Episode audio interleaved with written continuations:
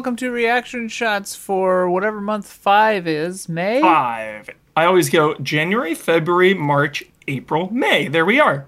Yeah. I mean that's that's how you do it. You count them up. Yep. Uh, so we were gonna do an Oscars episode, Mm-hmm. but I didn't watch any of the Oscars movies, and I I feel you. I beat uh, Resident Evil instead, That's a good excuse. Probably the best possible excuse.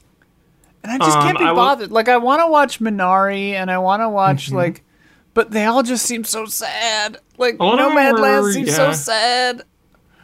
Yeah. I don't know. They're the classic, like, sad but hopeful, you know? Sure, sure, sure. Uh, the father wrecked me. A lot of I, I tried to I yeah, I'll watched probably skip that one. Yeah I watched most of them before the Oscars because you know I love the Oscars Ian you know I love I'm a sucker Still? for this yeah still I love it I love it for unknown reasons just a childhood thing a nostalgic thing and I mm-hmm. appreciate what they were attempting this year by trying to focus on the award winners more. They were like cutting Yeah. people off less. They gave people ample time to speak. They tried to make it all about the award winner, which I which I like because that's like what I want to hear, you know. Um, the show itself was like meh, but all the movies I watched, Ian, I just I, hadn't seen I haven't seen Minari. Unfor- I was. It always happens. I save the best for last, and sometimes it just doesn't happen. It was the one I wanted right, to watch the most, so I didn't watch that or Chicago, the Trial of Chicago Seven. Yeah. Sophia saw that one. She said it was really good. nice. Um, yeah, but uh, so this episode is going to be kind of unique. It's a grab bag episode. Um, I opened it up, opened the floor to the film club and up patrons. So seven dollars and up on our Patreon uh, to ask us whatever they wanted or Great. to have us talk about whatever. And Great. some of them I think are games and stuff. Um, so I haven't even read these. So we're playing it real fast and loose. I'm just gonna go down the line here and read through them all, Let's do it. and we're gonna respond. Um, Let's is there anything? do it. Is there anything you liked lately that you want to talk about before we just jump in, or should we just? Seven minutes ago, I finished episode one of Batman Beyond with Beth. She's never seen Yeah, it. dude. Oh, Yeah. sick. Yeah. When Batman gets the gun, dude, it's like, what the hell? The very first like, two minutes. Yeah. that theme song is so good, dude. Mm-hmm. I gotta watch She that. uh she laughed actually at the theme song in the intro, and she's like, she's like, dude, this is this is edgy vibes. like, this is intense. Mm-hmm. It's it's like flashing like greed, honor, corruption, like.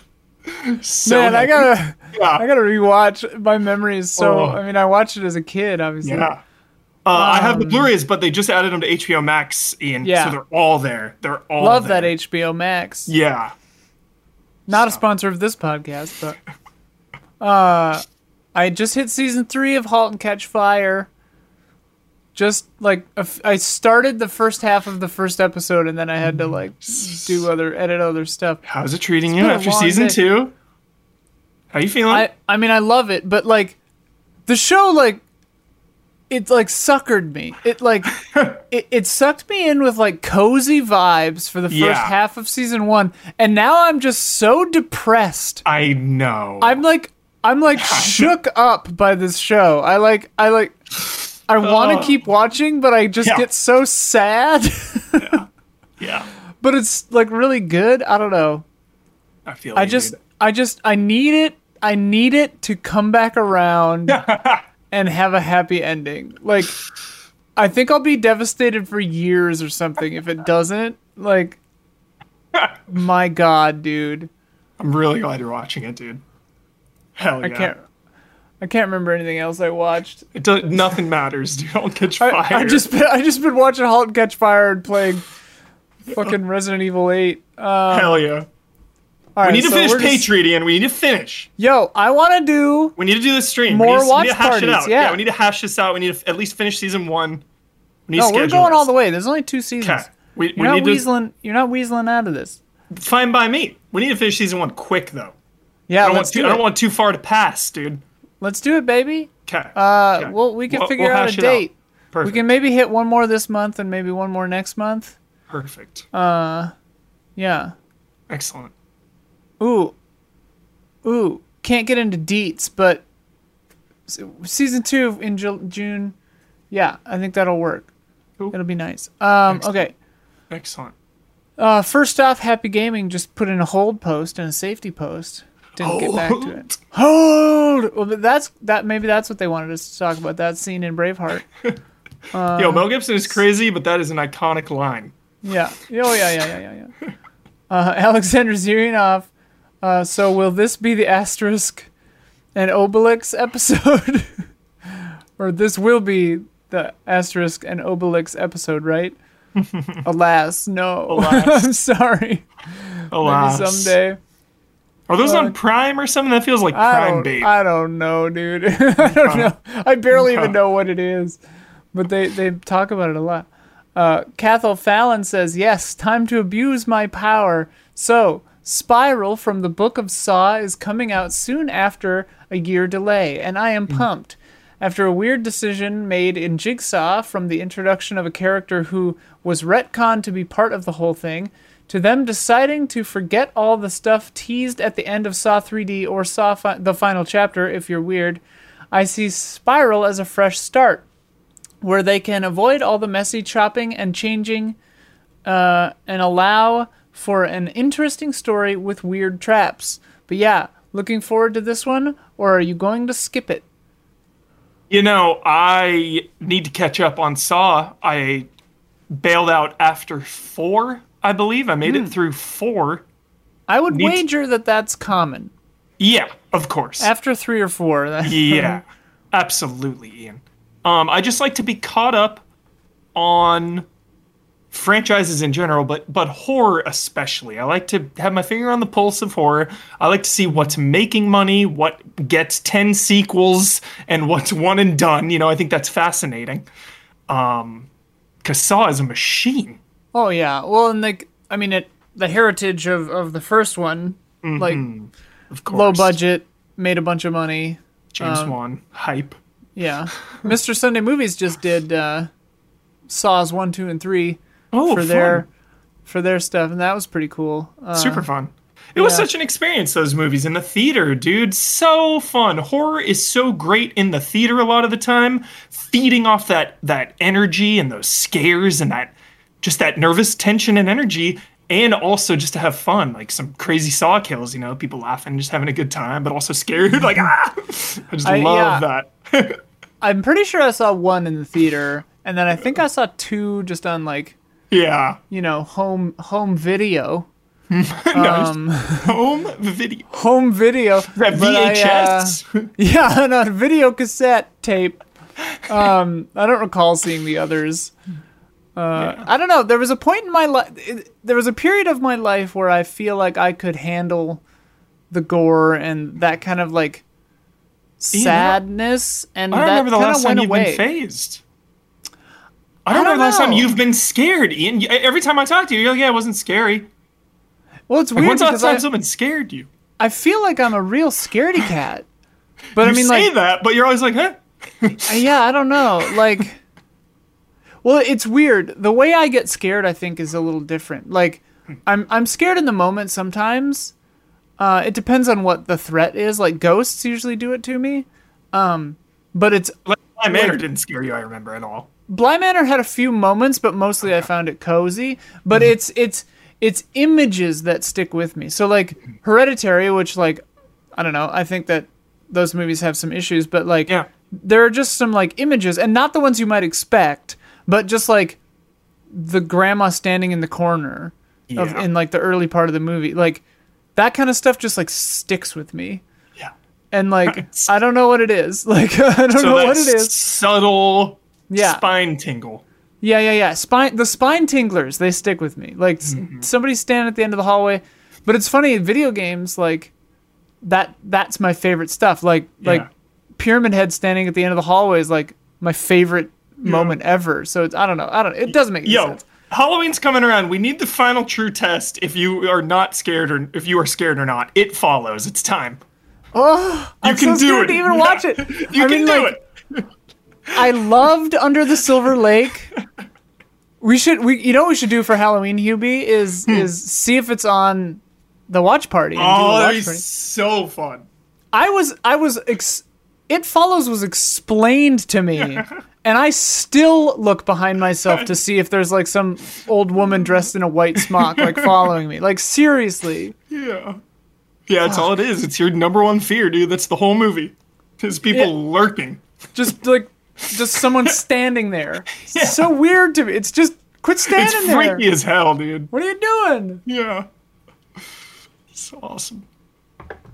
I feel like if I have if I have you by my side, I can I can handle it. I Dude, we can do it. We can do it. I'll try my best for you for Yeah. you.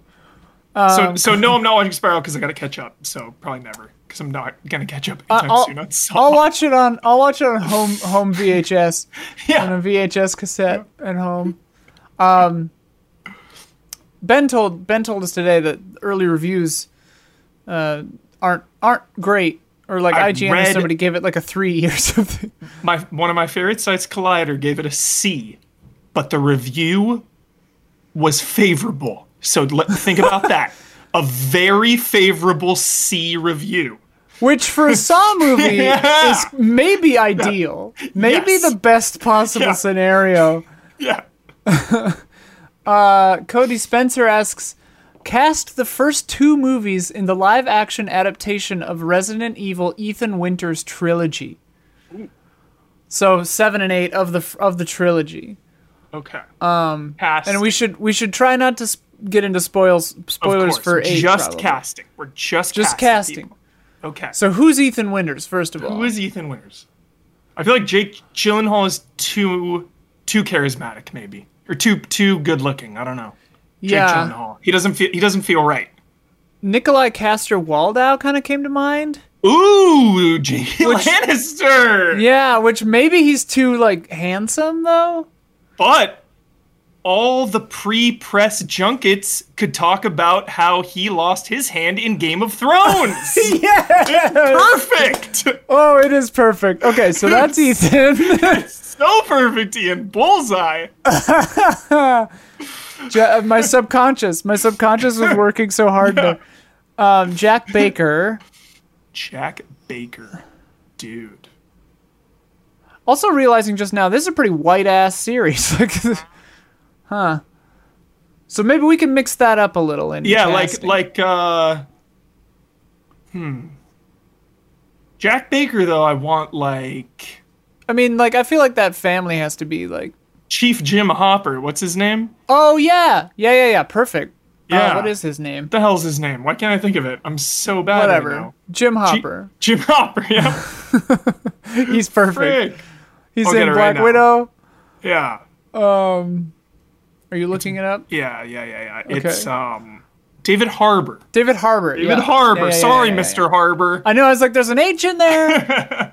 That's perfect. Jack Yes, Baker, Jack. David Harbour, just gross as hell. yeah. I- Marguerite, the the mom. I mean, well, there's that one lady who's um, I feel like she plays Marguerite in like everything. Mm-hmm.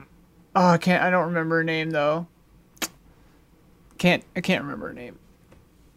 Uh, Marguerite. Like Jean Smart. Jean Smart. It's in Legion. And east of Maretown. Oh, yeah, yeah. She'd Yeah, be yeah, good. yeah. Yeah. The, the older lady. yeah. Yeah, she's great. I love Yeah, her. I feel like she could crush that She'd be great. Yeah, yeah, yeah. as Okay. Marguerite. Uh, Lucas would be Lucas. Somebody unhinged. somebody dude. unhinged, like a Somebody- young Brad Pitt energy. Somebody that has dangerous energy. Mm-hmm. Or like unpredictability. yeah. Hmm. But not Lucas. like the people in real. The people that are coming to mind are have like bad energy in real life. that I'm thinking like like Jared Leto vibes or whatever. but like, uh, Lucas. This one's tough. dude. Like Woody Harrelson is too old. Yeah. Chris Evans probably too old, but I think he could do it. Way too suave. Dude, Chris Evans for Lucas? He, I, He's such a hero. I this know. is here's against type. I like it. I know. actually. That's what I'm saying. I want to Okay. see him. I want to see him like gross and being weird, because I've never seen it. Like Chris he's Evans. he's smarmy in Knives Out, but he's still like an ass.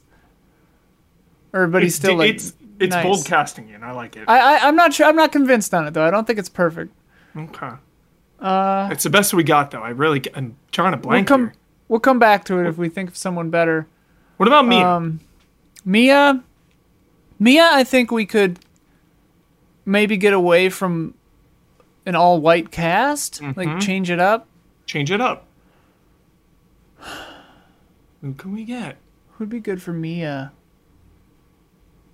Because what I do appreciate about Mia in the game, you know, is like, and Ethan as well, which is maybe why Coster-Waldau is too handsome, but like, they just look like normal people. I mean, I know we don't see Ethan's face, but like, Yeah. Mia's not like a supermodel. Nobody is Mm-hmm. in these games, which I appreciate. You ever Well, seen in- Sh- in- Shot Caller with uh, Waldo? No, Cool. I've seen Headhunters though. I think That's a good it. one too. Um, Brie Larson comes to mind, but she's white. Okay. Yeah, just Huh. think, thinking MCU here. Tessa Thompson. Yeah. Tessa Thompson. Love. Tessa Thompson, dude. Uh, And she has the physicality too. yeah, Mia, Mia has a physical role. yeah. Mia has to do stuff. Yeah, yeah, yeah. Mhm. Or um, the woman from San Junipero. She's cool. Yeah. What's her name? Boo Boo or something? She's gonna be I'm so Loki. bad at names, dude. Oh yeah, yeah, yeah. Let's go Tessa Thompson. We're taking too long on this. We're taking this too seriously. We'll go with that. We'll go with that. Tessa Thompson. This is some weird casting. I like it. Yeah. Who else is in seven? Oh, here's the big one, Chris. It's got to be. It's got to be Ben Affleck, dude. it's got to be Ben Affleck. Oh my god. Sad Ben Affleck. Oh my god. Jesus. Okay. All right. If we're getting this crazy, Heisenberg, Keanu. Oh sure, Keanu, dude. I'm loving that. I love that. Mhm. Uh, Can you imagine Heisenberg with Keanu quips? Ben Affleck right. looks pretty much like Chris in totally. in All right. Um, I mean, Lady D. Who's Lady D? Lady D, Lady D, dude. Oh, uh, Brienne of Tarth, probably. Brienne of Tarth. Okay. Right? Like glammed out. Glammed out. Okay. I like it. Brienne of Tar. name. I had her Um, in uh, the Returnal movie, but we can. Oh, uh, we can. oh, one hundred thousand percent. She's playing the Returnal lady too. yeah. She's both. She like basically is that. Yeah, she looks Yeah. exactly like it. and then on the press tour, we can talk about how she's getting in all these video game roles. She's- Yeah, yeah.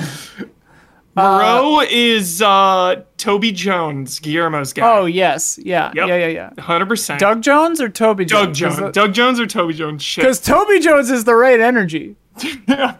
but Doug Jones is like a mocap guy. I think it's Doug. It's Doug Jones. It's Doug, Doug Jones is yeah is the is the Guillermo guy, but Toby Jones yeah. has Moreau energy for sure. Doug Jones capture Toby Jones. Toby Jones' voice. Yeah, yeah. yeah. Okay. All right.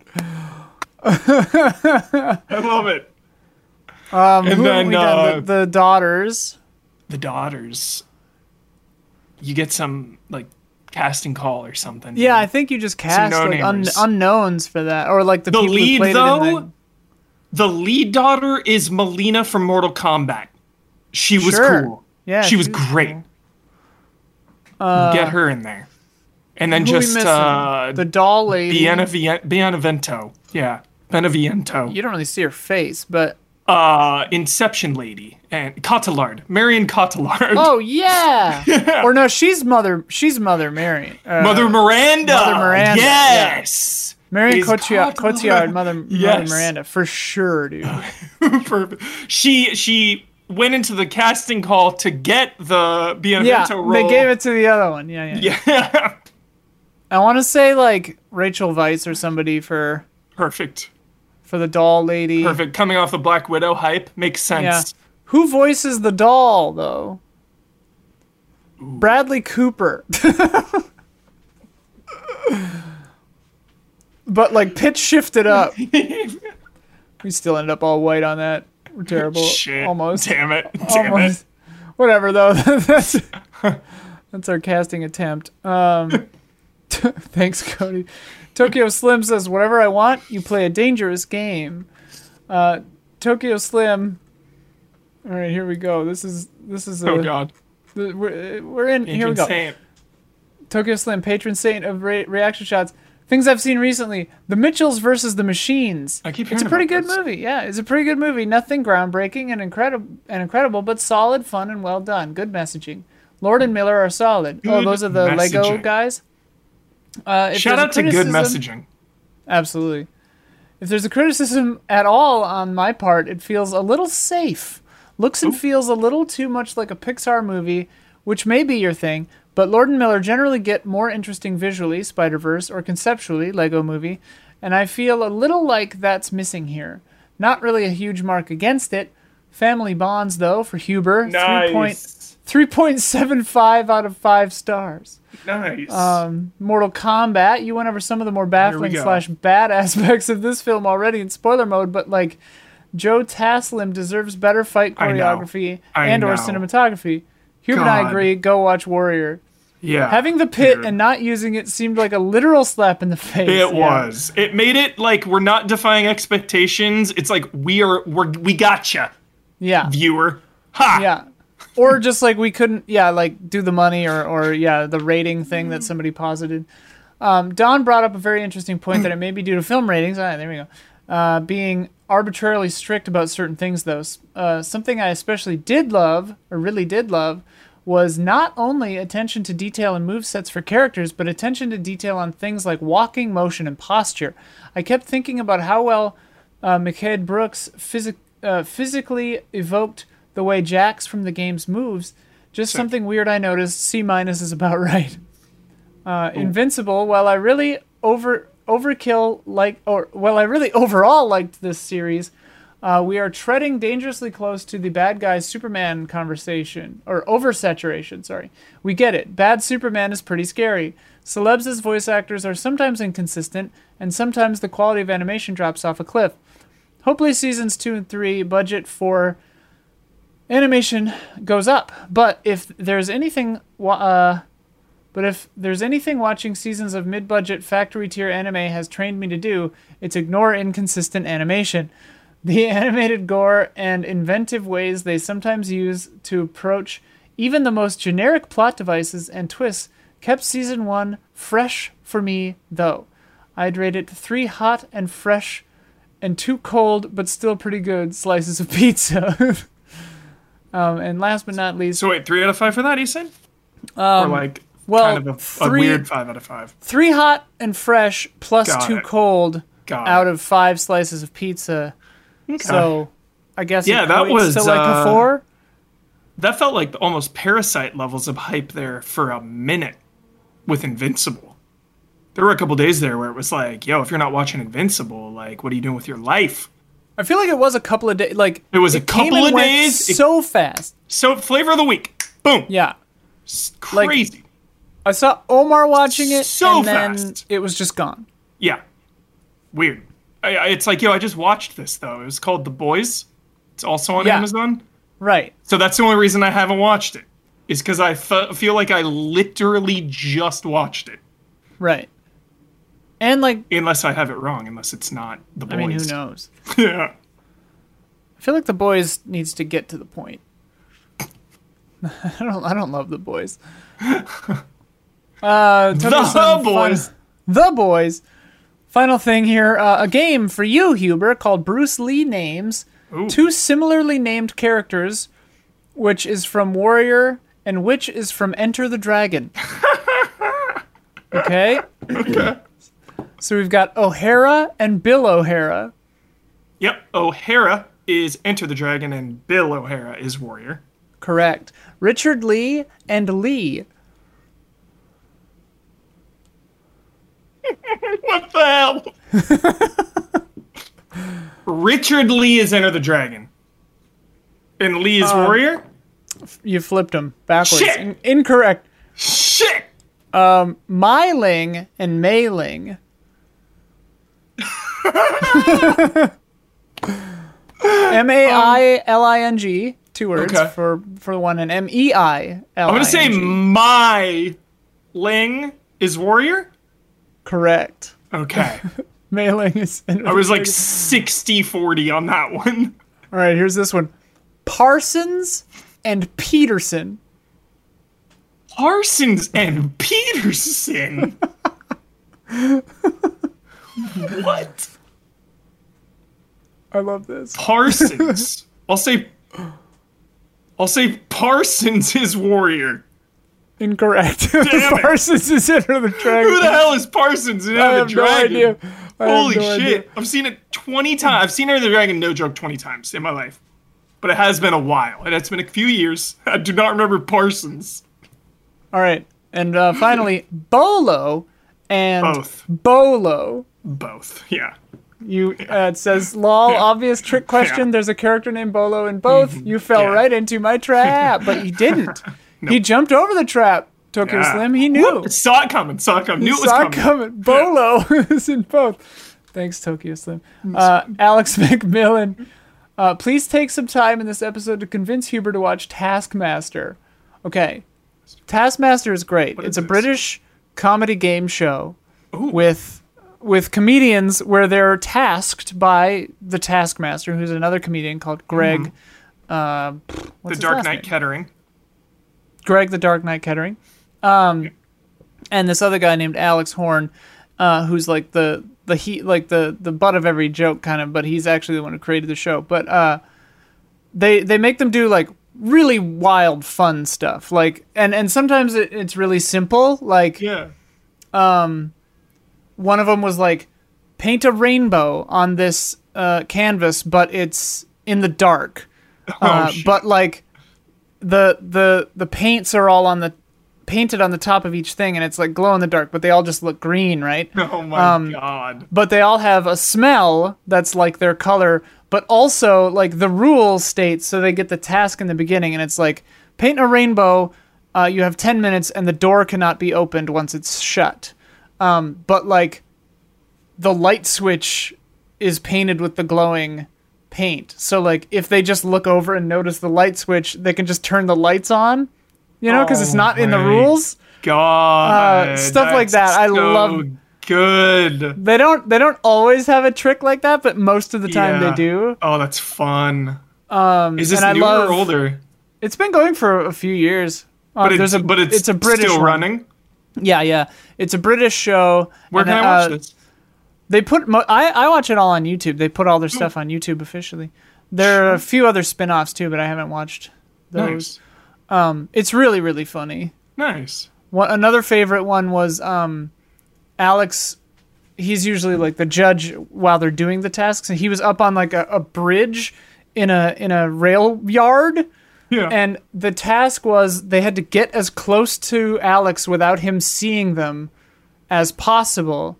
And he and he's, would, is, it, like he's standing on a bridge? he's standing like above and can see everything, but he would every 10 seconds he would play a sound and turn around the other way. So like he would look away for 10 seconds and then look out again. And so it was so funny. They would just like sprint from like an old decrepit train to like behind a garbage can and then like hide for 10 so seconds. Fun. I'm watching this. The show's so amazing. fun. It's so, so good, fun. dude. Okay. And then they like award points and it's it's just so funny. yeah, I'm in. Nice. We got him, Alex. Yeah, hundred percent. I got uh, I got suckered into just because of the hype, and it's on Netflix. The Circle.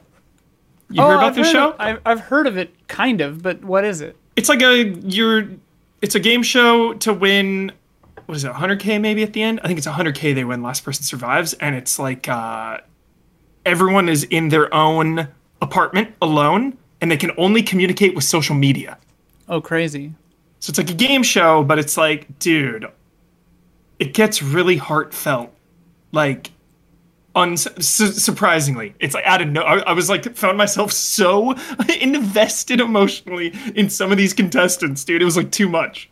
Is it? it's Wait, fun. and are they doing like tasks or are they just talking to each other? Yeah, they talk to each other, and then they like they can be. Ca- the whole point is you don't really know who you're talking to, Oh, so you can be a catfish. So it's Oh, like okay. all about catfishing or not catfishing. It's like a guy pretending to be a girl and vice versa. And you know, uh, one of the seasons they had like Lance Bass's um, assistant or like personal planner, but she was pretending to be Lance Bass. Oh, funny. like yeah, so stuff like that. So funny. so it's really fun show. It's all on Netflix. It's like so bingeable.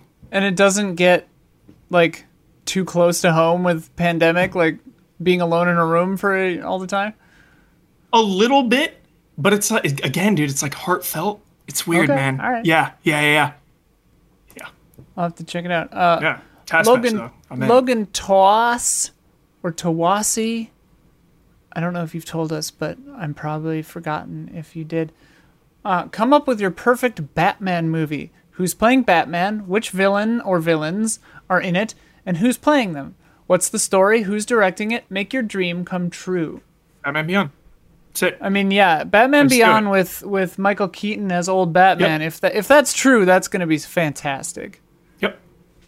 That's all I want. I, I it's really all I want. They've done so many incredible Batmans in my life. Like I can't even wish or ask for any more Batman content because I've been given it as a fan my whole like my whole you got the animated series, you got Keaton, you got Nolan, Yeah. you got Arkham Asylum and City. Like it's all the bases R-Pat's coming up. Yeah, the even the- looks crazy. even the animated movies, a lot of those are good. Like Dark Knight Returns, the adaptations, like Long Halloween's coming out soon. Um, But yeah, I, I think Batman Beyond is really the only thing that hasn't been done outside of the the cartoon. So I would do that. Who's our Who's our Terry McGinnis though, Ian? Ooh, Crucial good, role, Good question. essential. Terry McGinnis. Who do we cast? It's funny because Robert Pattinson would actually be pretty good as Terry McGinnis. Yeah, He's he maybe would. a little too old now. But, really would've. um, He really would have. Ian. Holy moly! It's tough. who's that kid? He's he's he's gonna be in Black Adam. Noah Centineo. I was literally just thinking that. He's super All the Boys. strong. Yeah. And he's and he's amazing. I love to all the boys I loved before. Peter Yeah. Kay for life. Yes. He was, hell yeah. The only the only reason I know anything about him is we had him on Stir Crazy one time, but uh, Nice. he seemed all right. Yeah. And I, in, Levitt's getting a little too old. I feel like. Post Dark Knight Rises, right after that, I feel like we could have got some le- like oh Joseph, yeah. Gordon Levitt. You can't just say Levitt. I was like Sorry. Jon Lovitz. Who? Like what? Joseph Gordon-Levitt, please. JGL, please. Yeah. Yeah. JTT, Jonathan Taylor Thomas. JGL, yeah. I mean, I they were setting him up to be Nightwing, though. Yeah, Yeah. Robin. Yeah. Nightwing. Yep. yeah. Yep. Uh, I'm trying to remember. Like, it's been so long since I've seen Batman Beyond. I remember the Jokers as like a gang, Mm-hmm. right? Yep. And the But main dude, the who the skeleton villains dude, were. the skeletal green skeletal radiation powers man. Mm-hmm, I really like Ink as the villain. She like shapeshifts. Sounds great. She's Who plays awesome. her? Who plays her? Somebody awesome. Sick. The That's that's the best casting. lady in the Ant Man movie. Joe Valentine. Evangeline Lilly. The other one. Oh, the ghost one. Mm-hmm. Yeah, she's great. I want to see her in more stuff. Yeah. Her is Ink. That's perfect. Yeah, she's got that like otherworldly quality I really like. At least in, I mean, she's playing like a half ghost in that. Yeah, in the only totally. movie I've really seen her in. So I 100% agree. That's the vibe she gave for sure. cool eyes though. Um, and who's directing it? Tim Burton. No, Yeah. Redemption. he hasn't dude. made a good. He hasn't made a good movie in decades. He's got one more in him. This is it. This is the one. He comes back with Keaton. It's a Ah. whole big thing. Ah, I don't know, I know. dude. I Hey, don't know. I'm with you. I'm with you. I'm not the biggest fan of more than half of his films. Straight up, Mm. I'm not the- some big Tim Burton fan, but I think it would be really epic vibes, dude. Coming back, like him and Keaton reteaming after all that time, it would it would give the movie a gravitas and an electricity behind the camera, behind the scenes. Uh, maybe. Not convinced. Just get- You're not just- convinced. Just get the just get the same like concept artist and you'll be fine. Like that was all the good shit. Here's a question. is there a way, and do we want to get Nick Cage into this movie? Oh, for sure. Who do we, who does he play? I mean, old Joker would be pretty wild, or the Riddler. Return of the Joker, dude. It's Nick Cage. okay. That would be so nuts. Perfect. Love it. I think you get what are their names? Moorhead and uh, whatever the people who did like Synchronic and Okay. the, en- the Endless and stuff. I think you get somebody Yeah. young and hungry. Okay. So But I mean, Tim Burton maybe consults. consults. Okay. Executive like- produce. Executive produce. Executive Tim, uh. Tim Burton, but he keeps his damn hands off it. Honestly, I'm so curious. I need to see what Tim Burton has done lately. True. Oh God. Oh God. I need to see lately. Like, what is the newest? Probably Burton some like joint? Alice in Wonderland sequel or something. Dumbo. Dumbo, yeah, I forgot Dumbo. about Dumbo. Mrs. Peregrine's Home. Beth read the book. We did not like Oh. the movie. That movie sucks.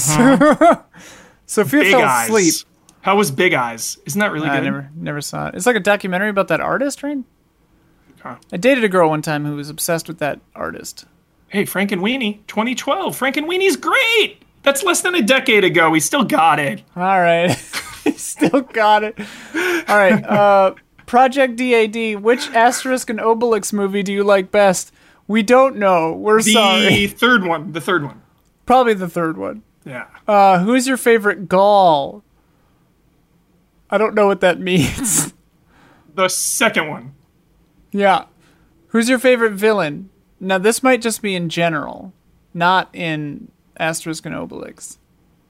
Probably the Joker, I guess. Or, like, Heath Ledger's. Hans Favorite Gruber, villain. dude. Hans Gruber, yeah. Hans Gruber, man. Hans Gruber, dude. And the T1000. Shout out. No bullets, Hans? T1000. Oh, yeah, absolutely. no bullets. No bullets. You were saying. So good, Uh, dude. Would you rather fall into the magic potion as a kid or drink it when needed?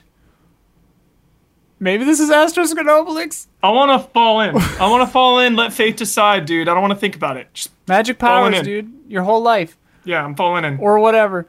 Uh, how would you get document A38? You sign up for it. You just say, sure, Yeah. I'll take it. You sign up. You have to fill out the forms. Best best wild boar recipe? Cooked. Hooked. Yep. For sure. Best character name? Probably Charles. Charles. Big fan of. Also a big fan of just classic Frank. Okay. All right. Frank. How many of name. Of all of Tom Cruise's character names, how many have started with a J? I wonder aloud without Probably knowing the so answer. many. Probably so. I feel like he's always named Jim or John he's been Jack on more than one Jack. occasion. Yeah. Yeah. Ethan slips in there at least six times. But whatever. Uh, Project DAD continues. Did you ever watch Lucky Luke? No. That a I never even watched I never watched Logan Lucky either. Oh, it was it was good. Really? Lucky Luke. Film. 2009. French Argentine Western adventure. With That sounds Jean- dope. With Jean Dujardin, Oh, okay. who also co-wrote it. It is based on to- the comic series of the same name. I might have to check this one out. That sounds cool. Uh, can you draw quicker than your shadow? No, I'm the worst drawer there that was ever put on this planet. I think they mean draw your gun. Whoosh. No, I'm very slow. I, I'm just trying to think of like the physics of it.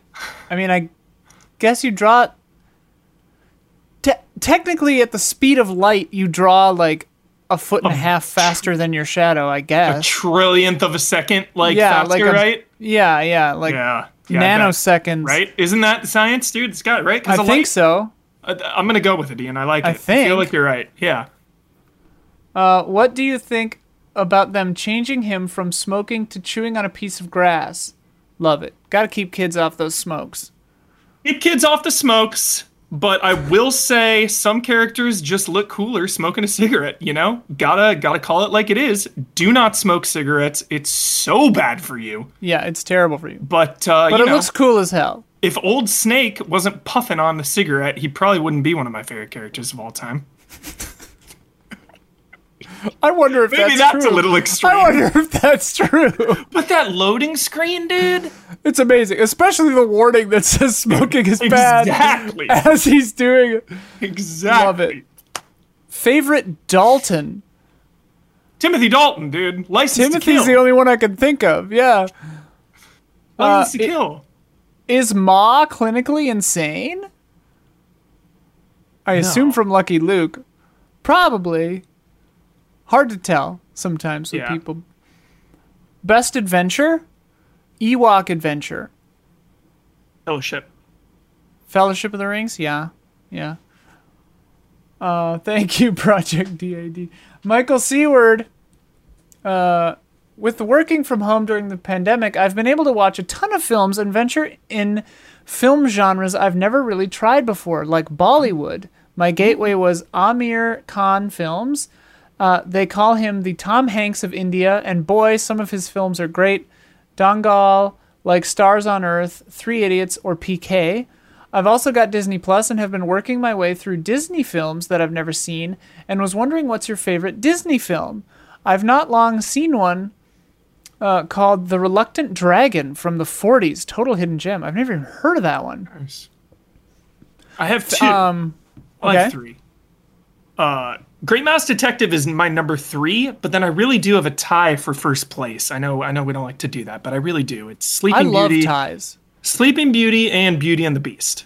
Both of those, Yeah, my those are both all-time favorites. You know, Sleeping Beauty is a little slower, older, obviously, '60s. Beauty and the Beast, a little more modern, a little more adventure, upbeat, like quicker paced movie. Um, but if I'm in Belle the mood, might like- be my Belle might be one of my favorite princesses. yes, yes, and. Jasmine. I like the really independent ones. Yes. Love it. Uh, what's my favorite Disney film? Flight of the music? Navigator is pretty sick. Have I even seen that? Ian, I don't even know if I've seen Flight of the Navigator, dude. Uh, that movie's a hidden gem. Hidden gem. Uh, compliance. I mean, obviously, Marvel is in is Disney, but we're talking just Disney, straight Yeah. Disney. Yeah. Disney Aladdin, I always liked. I liked Aladdin a lot as a kid, but now, like watching it again as an adult, third act kind of messy, kind of weird, kind of weird pacing in that movie. Okay. Uh, Beauty and the Beast is pretty good.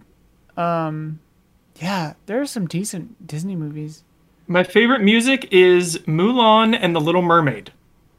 Big fan of the music in those. Little Mermaid Mulan, music. Mulan definitely has a few like of my favorite songs. Yes. Like obviously, um, "Make a Man Out of You" or whatever it's called is just like God So tier. legend. It's God tier, dude. It's God tier. also, similarly, "Go the Putting it Distance" on from right Hercules. after this. Dude, yes. We always sing it in uh, karaoke back then. My my uh, preferred karaoke spot, private room karaoke, is apparently closed. Didn't survive the pandemic. I'm Ugh. pretty devastated about it. It was like the one the one thing I was looking forward to. Well, the things I was looking forward to, like I love private room karaoke. It's gone. I like going to the ArcLight? lights. They're gone. Is it still like- gone for sure? I don't know. And Alamo Drafthouse was like declared bankruptcy, but they're still they're still kicking. They're reopening soon, so who knows? Okay. Um, if Read that feels like such an Amer- American thing, Ian. Oh yeah, just bitching. Just like, yo, we're bankruptcy, but we're reopening. It's like, what? yeah, bankruptcy doesn't mean you're done. I guess it's like a refinancing thing. I don't know. Um, and there are two kinds. There's a there's a John Oliver understand. about it. Uh, Watch the yesterday night. Re Bollywood though, like um, I haven't really seen too many. It's a blind spot for me. But the Indian place right across, like a few a block or two from my house, they always have, um, like the the song parts, like the song and dance parts, um, on their TV. And fucking a, that stuff is awesome. like some of the the way they're shot and stuff. some of the ones, I mean, I have no idea what movies they're from because it's just like a mix, you know. So I'll see like, Yeah. I was actually really invested in one where like a dad was at a wedding and didn't approve and uh, the, the the groom and bride were like trying to get him to like have a good time and approve or whatever. And And, the like, song ended. up? Yeah, and they were like dancing and trying to get him Yeah. to like approve. And I mean, obviously, I, I don't speak the language and there were no subtitles, so I don't really know what was going on. But um, then the song ended, so it since it was a mix. It cut away, so I didn't get to see what happened. "What like happened?" I was like, "What happens?" Uh, anyway, it's good stuff. Um, Jesse Blue, can we talk about movies that are supposed to be for kids but are really more for adults? Pee Wee's Big Adventure and Ernest Goes to Camp are the first that spring to mind. Yeah, those are both totally Turtles Um, one. Go. Uh, Turtles yeah, that's one. a good one. Two is so uh, kid friendly, but number one is should be rated R. I remember like. I mean, Neverending Story is like a very slow and boring movie, but Jesus, it's scary. And like Return to Oz is fucking crazy. And Dark Crystal, Indiana um, like- Jones Temple of Doom. Indiana Jones Temple of Doom. Classic. Dude, like every every movie, every kids movie from when we were kids, Poltergeist would- is like would what be like- PG or something. it's PG, but it, like every movie that we grew up with that was G or PG would be Yeah. would be PG thirteen now at minimum. yeah. I remember like there are so many PG movies from from like the early '90s, late '80s that just have like boobs in them, like Yeah. Airplane, Radioland Murders. yeah. Just like, I mean, they're innocuous. It's not sexualized, but like, What's just like somebody Rabbit opens a rated? dressing room. Oh, Who Framed Roger Rabbit? It's PG, dude. Who Framed Roger Rabbit is a perfect film. It is. It It's a perfect film. it's PG. Yeah, it Does not seem correct. I mean, it has the, the only thing that like verges off PG is like the how scary the the judge gets toward the end, and I mean the murder train, but it goes by so fast you can't really see it. But Um, freaking movie, dude. oh, and like some of those movies, like uh, what is it, The Witches, uh, and like some of those like live action Disney movies from from our youth, like oh boy, some of those are pretty wild. Uh, also, thoughts on Muppets and the Haunted uh, Mansion announcement. I am stoked about it. What haunted mansion Um, announcement? uh, they're making a Muppets Haunted Mansion special. Oh, cool. on TV um, it- or on like Uh, Disney Plus. yeah. Disney Plus, I guess. I don't know. Fun. It fun, looks fun, it looks quaint. I think it'll be great. The the the announcement was definitely very low budget. It was just Gonzo and and um, Pepe. Who was Nice. who was with him? Whatever. But um, yeah, I'm I'm excited about it. I love I love the Muppets and I love the Haunted Mansion. So Mm-hmm. probably can definitely go wrong, but two good ingredients. Eddie Murphy cameo. What do you think? Ooh, that That'd would be cool. I'd be so here for it. Yeah, that'd be cool. Um, I feel like we need to go faster. we're hard, we're hardly getting through these. Um, Va Ranto or Vil Ranto. Uh, think of all the Bond actors. Now think of their non-Bond movies and name your favorites of each. Okay. Last Crusade, Yep. And Uh, Untouchables. Really in Untouchables. sure. Human Bastard though, that guy sucks. Mm-hmm. Um, I mean, Knives Out is super good for Craig. I also like uh, Dragon Tattoo. Mm-hmm. I think he's nice in that. Rocket Man. Timothy Dalton. Sure. Or Rocketeer. The Rocketeer. Sorry. Rocketeer. Yeah. I'm unf- I'm less familiar with the other. Uh, Pierce Brosnan, Mrs. Doubtfire. Dude, Mrs. Doubtfire. Maybe. Yes. also, The I'm Foreigner trying- with Jackie Chan. Sure. Drawing a blank on the others though. George Oh, wait, is- Lazenby. I have no clue what George Lazenby Is Is Pierce Brosnan in The Talented Mr. Ripley? No, that's Jude Law. Talented Mr. Ripley, good movie though. I think uh, we. Oh, we need uh, um, Roger There's the- Moore. I don't know anything Roger Moore's guy. in. Yeah, I don't know. I can't. I can't recall. And George. Lazenby. I don't know anything they're in. Honestly, I feel like I saw Roger Moore in something cool though. Honestly, dude, Roger Moore is in something not Bond related. Maybe not. Who knows? Maybe not. Shout out! Shout out to The Prisoner from 1967. Has nothing There to do with go. this, but it's, Shout it's out. fucking incredible. Prisoner, Uh, dude. It's James Bond vibes. Yeah, kind of. Have you seen it? No. It's so good, dude. I, I used to watch it with my dad. Uh, it's it's so good. Uh, pretty KC87. Maybe talk about some animation shows you watched, if you watched any. Futurama, Final Space, Castlevania. Love Futurama. Think about it every day. Castlevania, I really, really like. I still need to finish it though. For some reason, I like fell off That's it, but I really like it. tonight. That's tonight. Final season begins tonight. Oh man, Yep. I got I got like three episodes left of the previous season. I think. Um. Uh, I've been watching a lot of Boruto, Okay. and it's so good. I love it so so much. It's really all I watch for Uh, animation. I mean, These days. beloved, beloved unto me, Cowboy Bebop, of course. Uh, Yeah, I've seen. I feel like I've seen all those classics featured the the, the anime movies Oh yeah. classics. Um, obviously Have in the not last like seen Cowboy Bebop? oh of course I have. Oh okay. And Death Note. I've seen all the classics. But if you ask me what I've seen in the last 10 or 20 years, or like 10 or 15, it's all just Naruto. Uh, Infinity it. Train was cute. Um, hmm. Never got into. I, I saw the pilot of BoJack Horseman and despised it, but like Hmm. several people have told me it's like super good. Mm-hmm. So maybe like just the pilot was horrible. It was like the most. Uh, it was like sit down and shut up levels of terrible. Like, just like painfully unfunny. The last Uh. an- animated thing I watched also was like Super Jail. So that's how long it's Ah. been. It was in college. Do you remember that show, Super Jail? Yeah, I remember that. Amazing. Oh yeah, I watched uh, Made me Girl. laugh so hard. two episodes of Bird Girl. That was cool. Hmm. Spin-off of Harvey Birdman, attorney at law. Sit down and shut up the the cartoon, by the way, not the board game review thing. The, it was it was like a made by all the people who made Arrested Development. It was just No, so terrible. Um, terrible. Find it if you can. It's uh, incredibly bad. Uh, Jacopo Ameli, are you keeping an eye on former YouTuber slash now director Joe Penna? I thought Arctic was pretty good and hilariously related to cl- uh, released close to another Mads Mikkelsen movie called Polar.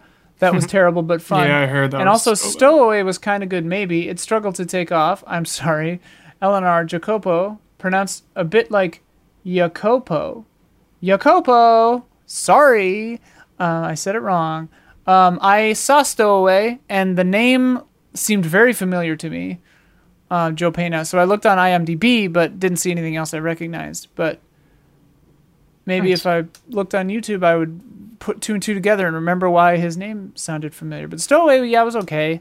Just okay. I Um, love Toni Collette, dude. Yeah, it, I mean, it was good. It's it's a, it's not. It's a very normal, real life space science movie.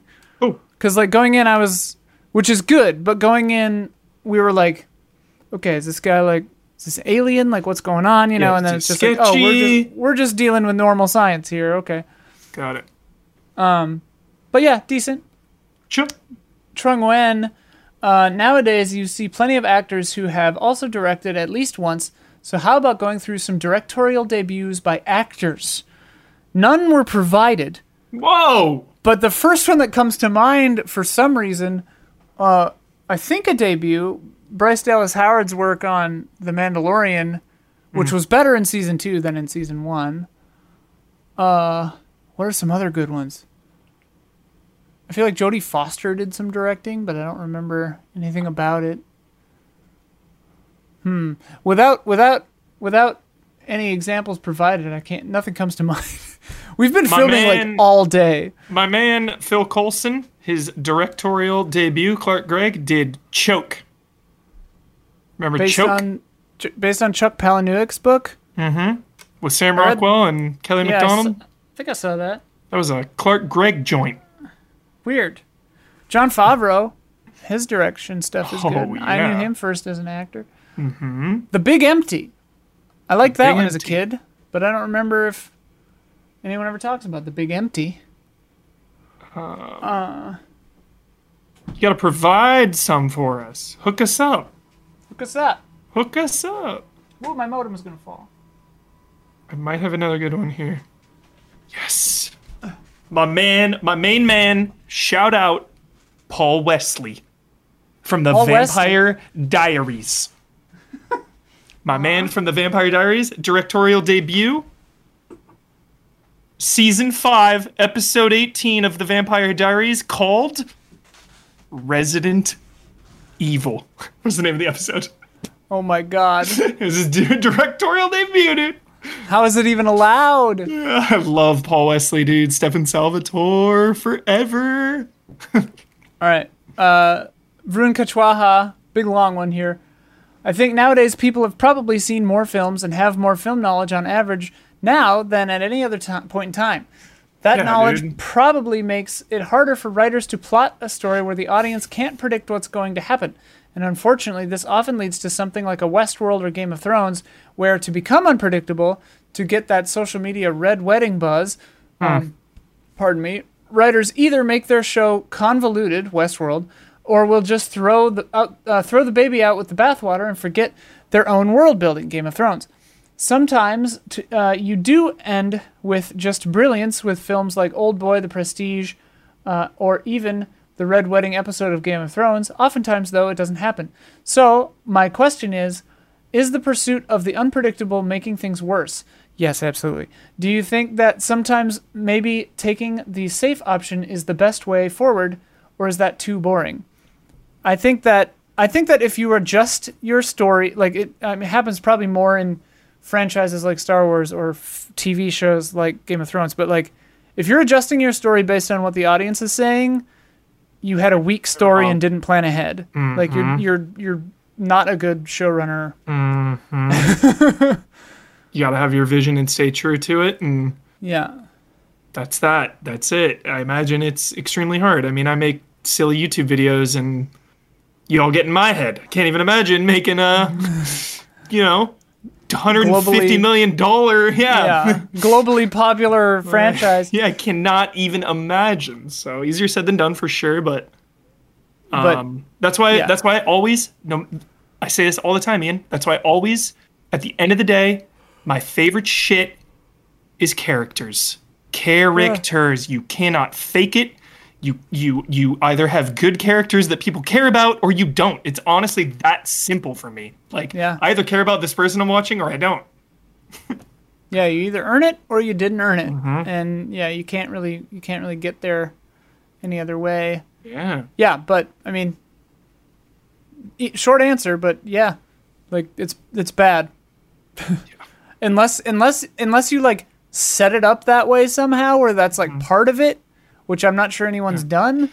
Uh, I know we've been filming so long, Ian, but I, I think it's a good time. I think it's Oh, we're relevant fine. here. Black Mirror. What do you think? Because Sure. Black Mirror was ahead of all this, and like Black Mirror has taken so much time off, which I respect. That's what you got to Yeah. do. You take time off if you don't have the ideas, you know you wait.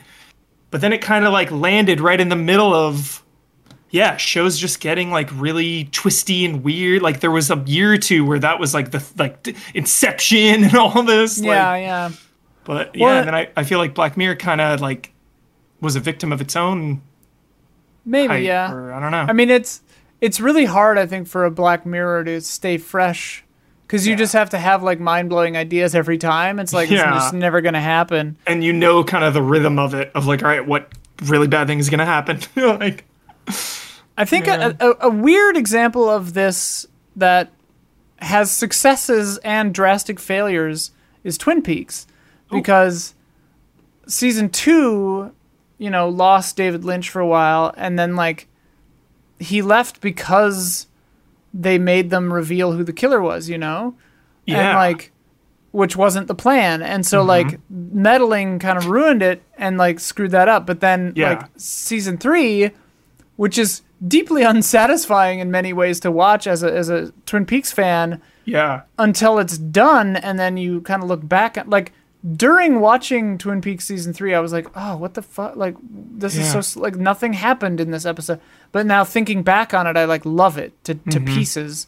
And like because it's got like a meta narrative along with its narrative you know i don't think it's only the meta narrative but like yeah, that's an example of, of, of like being aware of what people expect from your show and going Nice. against that on purpose.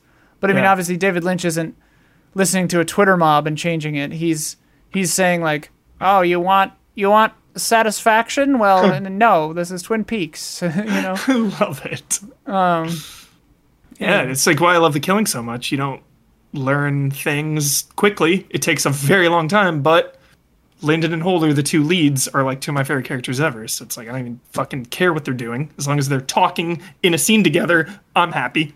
So many plot points from The Killing were straight out of Twin Peaks. It's I like gotta watch. Twin Peaks, dude. I gotta watch this I would be fascinated to hear what you think of Twin Peaks. because Uh, it sounds like something I love and don't like at all Yeah, at the same time. you. I mean, it would be. I mean, season two is a slog. Like it, it. There are parts of season two that get crazy, but it builds up to some of the best TV I've ever seen. Yeah. Like the the last episode or two of season two is is like fantastic. And I love David Lynch, dude. I'm sure I would love it. Yeah. yeah. And then season three is like really great. Nice. Um, it's just very slow. Is season three the revival? yeah, the return. Yeah. Got it. Got It uh, it's an 18 hour movie, and like Nice. That wasn't just hype. It kind of like works better like that. I think. Sick. Um, episode eight of season three is like truly fantastic. It's incredible. Some of the best awesome. TV I've ever seen, probably. Uh, anyway, Vern uh, also says, "Here's a game if you have a second. I've kept it short, and then answers are below, written backwards, as, so I get to play as well. Hey, thanks. Awesome. Uh, these are these are the German version of film titles translated back to English. Can you guess what films were the original called? This is fun. Okay, so number one is Straighten the Balls. and what do I have to do? I have to we have to say the So German title? Straighten the Balls is what it was called in German, but translated back into English for us. Okay, okay, okay. Um, So what was the original American or English title? Dodgeball. Oh, probably. Uh, we'll confirm all three at the end, so I Okay. don't get spoiled. Okay. Uh, number two, Die Slowly. Uh, thought I'd throw an easy one in there. It says Die slowly. Die Slow. I mean, Die Hard comes to mind. What the hell? Die slowly. I got too much murder on the mind always. I don't know. An easy one. Die slowly. Who knows? What's a movie about dying slowly? Oh my god! Die Someone in the audience is like, "Yeah, Die Hard comes to mind." No Country for Old Men. Like. There will be blood. I don't know. People are dying Alright. slowly all the time. We're all dying slowly. And the last one is The Great Crawling. I want to say like arachnophobia or I'm gonna say human centipede. uh, or anaconda, anaconda, or just crawl. All right, here we go. Um, number one, dodgeball. Yes. Number two, Die Hard. Yes. Yes. Number three is A Bug's Life. What? What the hell? The Great Crawling. Germany. The great crawling. Yeah, they're they're gross. That's a know what freaky crawling title, is. dude. It's I went, my mind went to human centipede. Like, Yeah. the Great Crawling does not sound pleasant, although A Bug's Life is a pretty bad movie. Uh, IMHO. Tyler Travis, are you able able to separate art from the artist? Uh, Not off. I don't care to usually. 50-50 for me these days, Ian. Like Joss Whedon stuff hurts. I mean, I, I definitely rewatched The Avengers a month or two ago, having Yeah. forgotten that he directed it. Like And Buffy's liked one of it my mo- favorite things of liked all it more when I than I saw than I did the first time. I didn't like The Avengers when I saw it in theaters, but Yeah. and then I saw Joss Whedon come up, and I was like, oh, okay. Um, I'm finding it near impossible. Like I, I, I pretty much don't like Harry Potter anymore. Yeah, me neither. Like, I can't- Harry, I Harry can't. Potter's pretty much done for me. Yeah, the one that the one that trips me up is like, because Roman Polanski is like total garbage. Yeah. Uh, but Chinatown is like a really good movie. yeah. but like, fuck that dude. Like, yeah. If it, that's yeah, bad. if you're, That's bad news, man. Yeah. Like if you're bad, I can't. Yeah, You know. It's just yeah, definitely like because I saw it before I knew any of that stuff, you know. And I was like, oh, Chinatown. Chinatown is like one of my favorite movies. And then I like learned about all the like terrible stuff he did, and I was like, oh, well, Yeah. that sucks. Yeah, because if you do something that bad, it's it's yeah. it's just so hard. Like Christian Bale losing it on set, right. you know, like all right. That's like- that's you like, seem, okay, maybe you seem this like guy's you're kind of an asshole. asshole. Yeah, but Yeah. like I'm not. Still love you as an actor. I'm gonna see your movies, Right, Christian Bale. sure. Like, Tom like, Cruise, Scientology. Tom Cruise, like, yeah, sucks. crazy, but like, yeah, Scientology's bad news, but like, I like Mission Impossible. Yeah. Uh, I, I think I draw the line. I draw the line at like intentional hatred or Yeah. like like grievous, like you know, harm to people. sexual assault, sexual mis- like misconduct. any of that, yes. yeah, assault. You know that kind of stuff. Like that. That you got to draw the line. Like I shan't be seeing uh, draw the line. any any further um, Fantastic Beasts. Fantastic Beasts No. movies. Like it's certainly not paying for them at least. Yeah, because like, that money would go directly to her, dude. Yeah. So- Same reason I don't eat at Chick Fil A. It's like they have a history of Yep, of homophobia. Like yep. I've just not eaten Chick Fil Not A gonna in support it. ever since that day, dude. Yeah. Have not been there since. Never been there. Totally. Um, Totally. so yeah, eh, typically don't need to separate the art from the artist. Um, yeah. Do we have any borderline ones? I guess like a Tom Cruise and a Christian Bale, maybe. Tom are kinda Cruise is as borderline as you can get. Sean Connery. This is a good one. Sean Connery The guy is a real is piece of trash. Such a bastard, but whole like dude, James Bond and Indiana Jones. I love Last That's Crusade. a borderline one. But like I grew up with Last Crusade and then like as an adult found out that he like beats women or whatever. And it's Yeah. like, okay, well Yeah. shit. I think- like what do you I do? think as I think as long as the scumbag isn't getting Paid. my monetary or public support helps. And if they're a terrible, I'm just like hard out. You know what I mean? Yeah. But well, in, in it the case affects of the my enjoyment. It, it can affect your enjoyment too. totally. Like Sean Connery, as long as he's not getting any of my money, so be it. Like Last Crusade, I'll still I'll still enjoy a Last Crusade. But Sure. like if he came out with another movie now, just wouldn't see it. Yep. But the other and the other thing is like I don't need to like drag somebody on Twitter either. You know? Exactly. Like I'll just I'm- if someone asks me, I'll be like, yeah, I don't approve, I don't support Yep. that person. But like, Just cutting it out of my life. Yeah. Moving on. yeah, Exactly. that's I can't. I actually cancel people where I'm just like, all right, I'm just not gonna think about them anymore, and they don't win Yep. as much as is possible. Sometimes Agreed. not so easy to to, to forget about someone if they're in your face all the time. There's so many good things out there, and like the people who make them, dude, when they're awesome, it's the best. Like a Guillermo del Toro movie is the best because his movies are the best, and he's, the He's best. the best, yeah. Like, There, Oh. are, that's that's a great point. There are plenty of people out there that are still great and nice. exactly. Like I heard Why a rumor about on right. I heard a rumor about like Disney Plus or something wanting to revive um, Firefly, and like a few years ago, I would have been like, yeah. But now I'm just like, just Yeah. let it go. Like, Yeah, let it just go. let it stop. Even if he's not involved, it's just like just just do something else. Like find Mm-hmm. new IP. Like I know it's riskier, but like yeah. Firefly came out like of nowhere. Like just Mm-hmm. find the next one. I know it's easier said than done, but uh, Stephen Beaumont, what are your favorite practical effects, bodysuits, or puppets? The Thing, The Fly. the Fly, and the, thing. Basically, David Cronenberg next. Yeah, yeah. All of David Cronenberg. Yes. Decent amount of, of John Carpenter yep. and uh, the Muppets. Obviously, Aliens. Alien. Alien, aliens. Yeah. Terminator, Um, obviously. Uh, Steven says that mine would definitely be the Xenomorph. Yeah. Mm-hmm. The Faun from Pan's Labyrinth. Oh, Uh, and I love big bigatures used uh, so expertly for both the OG Star Wars and the LOTR films, Trench Run and Minas Tirith. Yeah, dude, I Mm-hmm. Love Absolutely. miniature work. Dude! Shout out to like Blade not, Runner? Shout out to a not good movie, but the whirlwind water pirates scene in Pirates of the Caribbean one, two, three, four, Where five, she's whatever. all gi- it's in three, where she's all giant and looks terrible. when the when there's like the whirlpool and all the Watch it again. Watch it Okay. again. I remember being wowed. I don't know. That's The, like the the comp is pretty pretty gnarly. I, I Okay, just saw it like okay, not long right. ago. Ian, I haven't seen it since the movie theaters. Um, Okay, all right. Okay.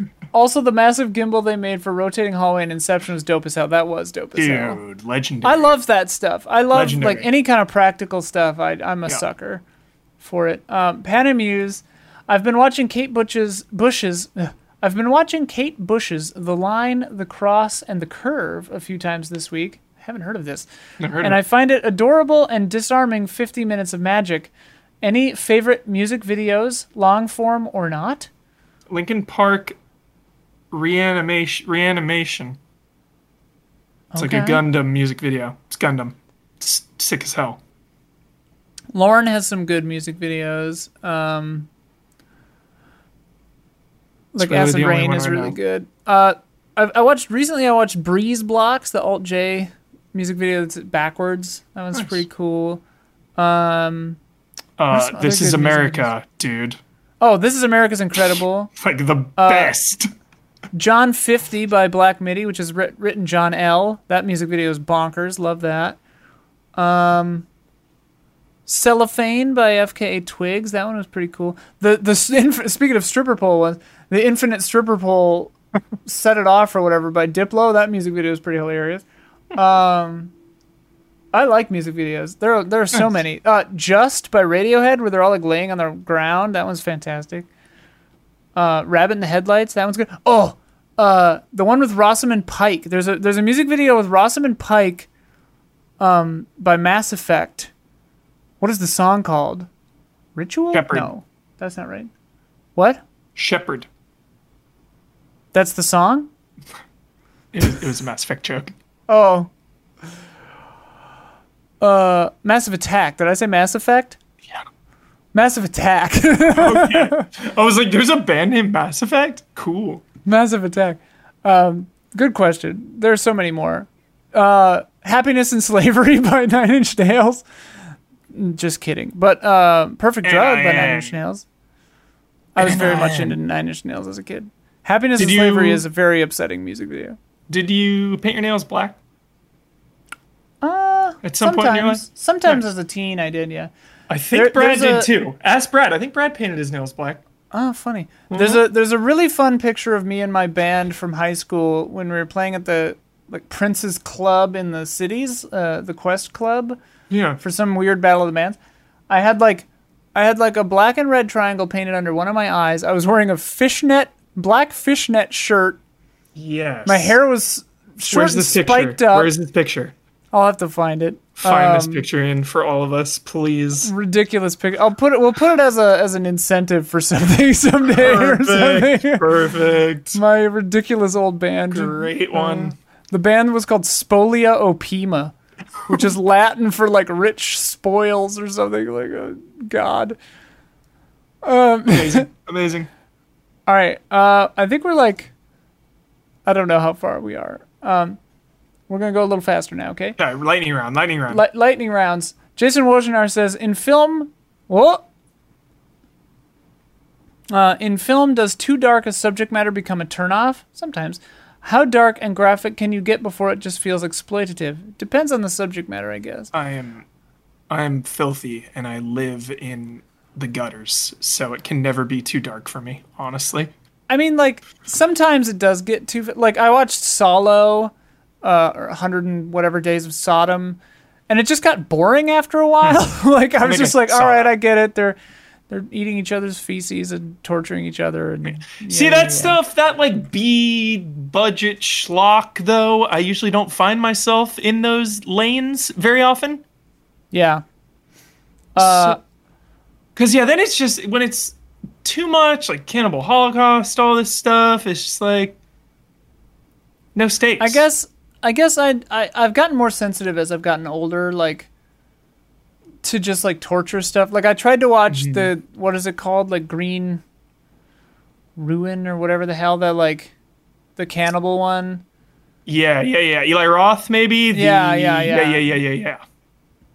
And Yeah. I just like got bored. I was just like, this is just Yeah. upsetting and weird. and Human even Centipede. 2, I it's like not even off. good. It's not Yeah, it's not entertaining. Exactly. Um, and like stuff with like, yeah, just like torture stuff or like I don't usually watch child abuse and porn, stuff. Like. I just have no interest in that. Like I just Yeah. cannot. yeah, torture porn. I've been super out of. Like Hostel was it. Like I, th- I feel like that whole genre had its moment. Like we don't even Yeah. do that anymore. Society I feel like past it. Yeah, so we're hopefully. way. Pa- we're all about creepy grandma standing in the corner. Ian, that's Yeah. what we're all about. Yeah. yeah. Breathing trees. That, Yeah. Uh, I wrestled with this question while watching a couple of movies, mainly Lilja Forever, L I L J A Forever, and The Painted Bird. The former is based on a true story about a young girl who is forced into prostitution against her will. Yeah, that seems tough. The latter is about a young kid in World War II. Both protagonists go through indescribable torment and anguish, but don't feel like they are trying to say anything more than human trafficking is bad or war is hell. Uh, for Leisha Forever, I will say perhaps the issue is not as well known at the time of its release, so maybe they wanted to raise awareness. P.S. When are you going to do an episode about films from the Soviet Union? I don't know. I love On Silver Globe. That's from well, I, I think that's Polish. Um, I'm not sure which countries all count as. I'm not good at geography. Geography, yeah. I have an American education. They don't teach us anything. No. Like they for teach real, it's a joke. Yeah. they teach us lies. Yeah. Fucking. Mayflower. Give me a break. American educations are ridiculous. Uh, PPS. Have you seen The Night Comes for Us, starring Joe Taslim? Yep. Uh, those are the kind of fights and kills you'd Yes. want from a Mortal Kombat film, but it would be an immediate NC-17 for sure. I have not seen that. You've seen that? it's yeah, it's on Netflix. It's amazing. Highly recommend. Highly, Ah. Is highly recommend. NC-17? It's very bloody and graphic. Extremely. Yeah. Love, love to see.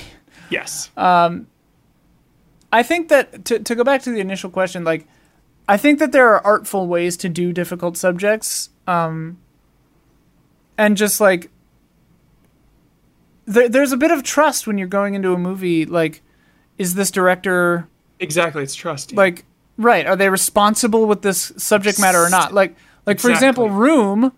You know, Room.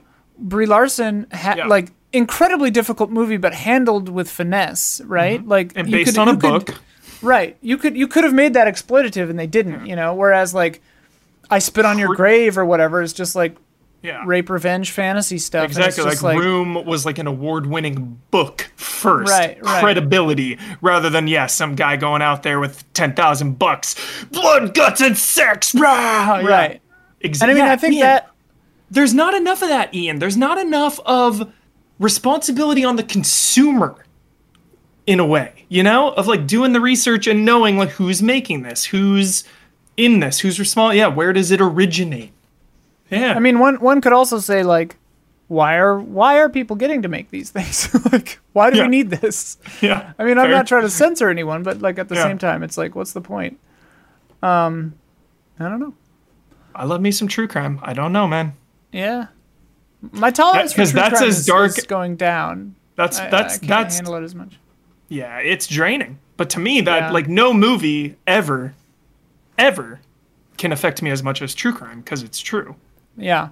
So like, I guess I'm desensitized to film because it pretty much can't affect me because it's not real.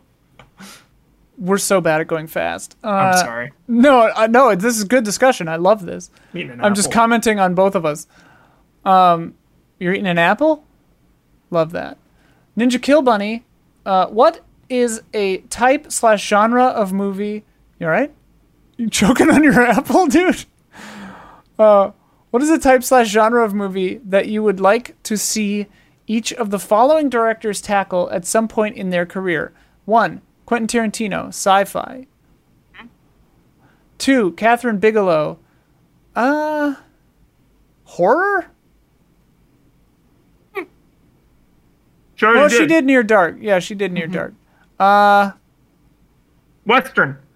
a western. Yeah, she do she do well at a western. Edgar Wright. Oh, what hasn't he done? He's done a lot. Um, he hasn't really done a sci-fi, has he? I don't think so. I was gonna say heist, and I stopped myself. I think a time travel movie. Edgar Wright time travel would be really cool because he would That's get like intricate but fun with it. Like That's it'd be fun. funny. Very fun, Yeah. and that is Uh, such a genre for sure.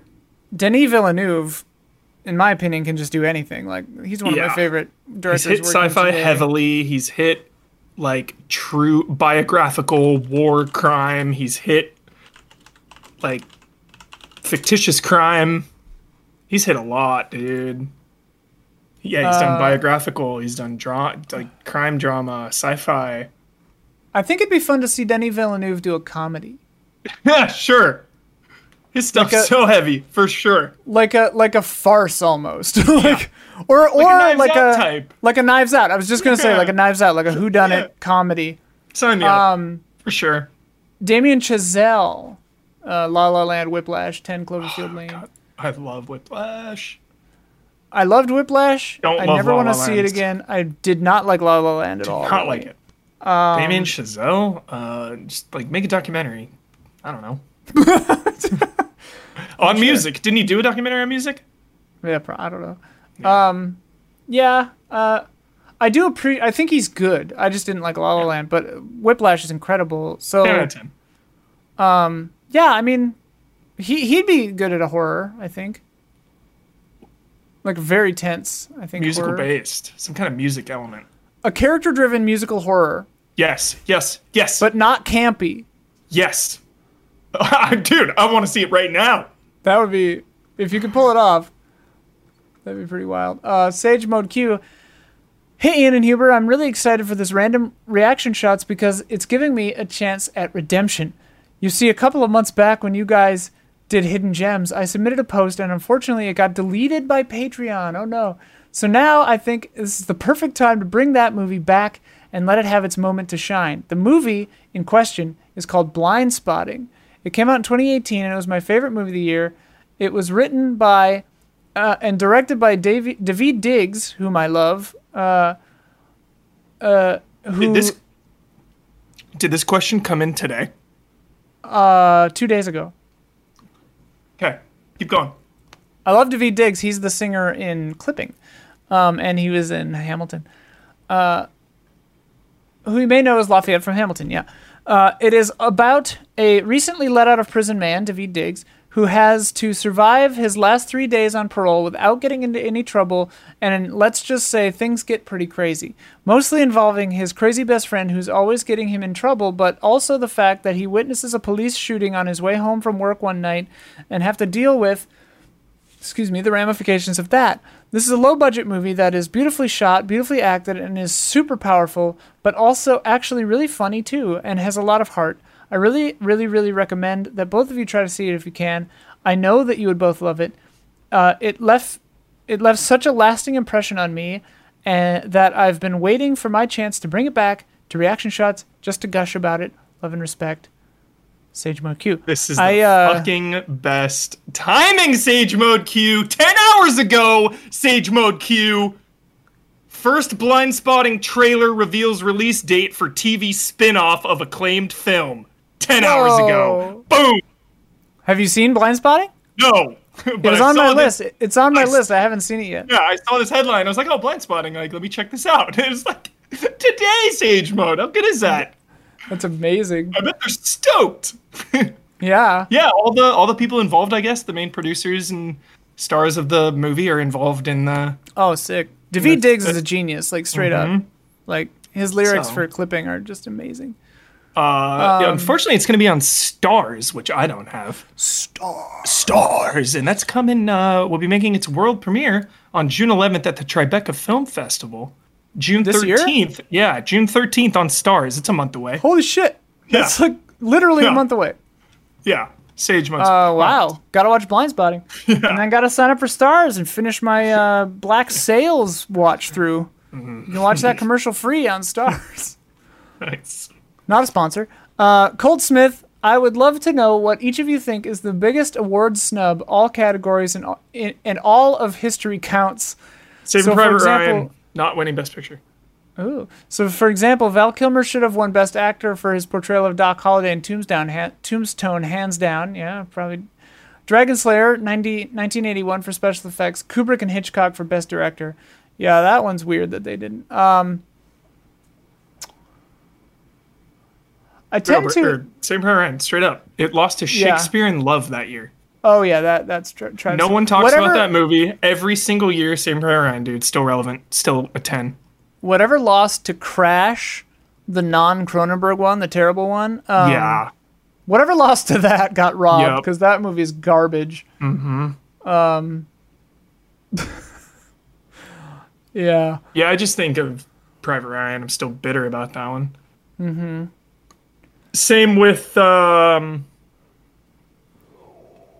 I mean, you had to give it to one, dude. No country and there will be blood. There had to be a loser. It sucks. There will be blood lost. I think I think that one shook out the right way. it shook out probably the right way, but doesn't Like, feel right. Doesn't feel the- good. No Country for Old Men is a better movie, Yeah. but it's a better character, and he did a better job acting in it. Mm-hmm. So I think that. that one won directing, right? And he won Best Actor. Maybe, yeah. But like No Country won Best Movie, if I Best Picture, if I if I recall. So like Mm-hmm. Yeah. that one, I think shook out the correct way. Um, I don't think Liam Neeson won for Schindler's List as well. I think they gave it. Uh, it was a makeup. I think they gave it to Pacino for Scent of a Woman that year, if I'm correct. Oh, weird. And uh, Liam Neeson as Oskar Schindler is one of the all-time greats. It's even his character's name. Uh, Andreas Cleanthus. How can we make Dragon Ball into a good movie? Super Saiyans are awesome and need to be seen on this on a big screen with a big budget special effects. So why not try again and try it right? They reboot Batman every five years, so why not Dragon Ball and Avatar?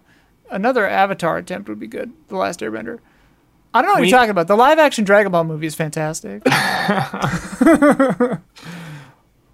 We need.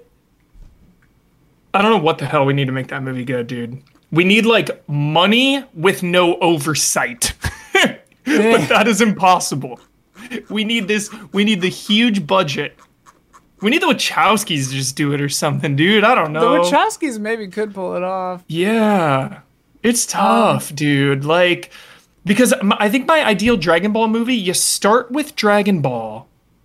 So you don't have to go all flashy, Super Saiyan, laser beams, bl- explosions everywhere. You start small. I think low that, that's what I was gonna say. You start small. You Yeah. start small. You start like Crouching keep it- Tiger, Hidden yeah. Dragon vibes, like that level of artistry And and, you just- like, power and you just have to make sure that like the characters are good Mm-hmm. and interesting yeah, you know because like otherwise it's just not going to carry it yeah. Um, but yeah, I but think you do starting need the right- you do need the right kind of zany energy to like make it work i think like an almost manic energy of just Yeah. like but i mean like Master speed, Roshi and speed racer was not a financial success to my knowledge so like i don't know um juice Mo- mofo I have two great movies to bring up that may never fit anywhere else. First, David Cronenberg's Crash. Hey, I was just talking about that, which I think, except for Crash is the good one. David Cronenberg's Crash is the good one. 17 Crash. Yeah.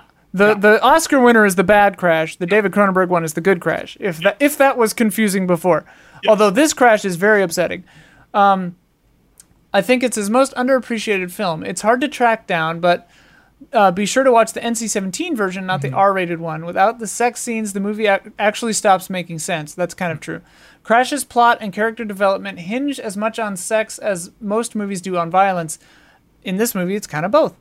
A Marvel movie wouldn't make sense with all the action scenes cut out, and Crash doesn't make sense without sex scenes. Second is 24 Hour Party People. It's a great semi mockumentary style movie that tells the story of Factory Records, Joy Division, New Order, Happy Mondays. It skillfully blurs the line between historical fact, legend, and complete fiction. Also, it's hilarious.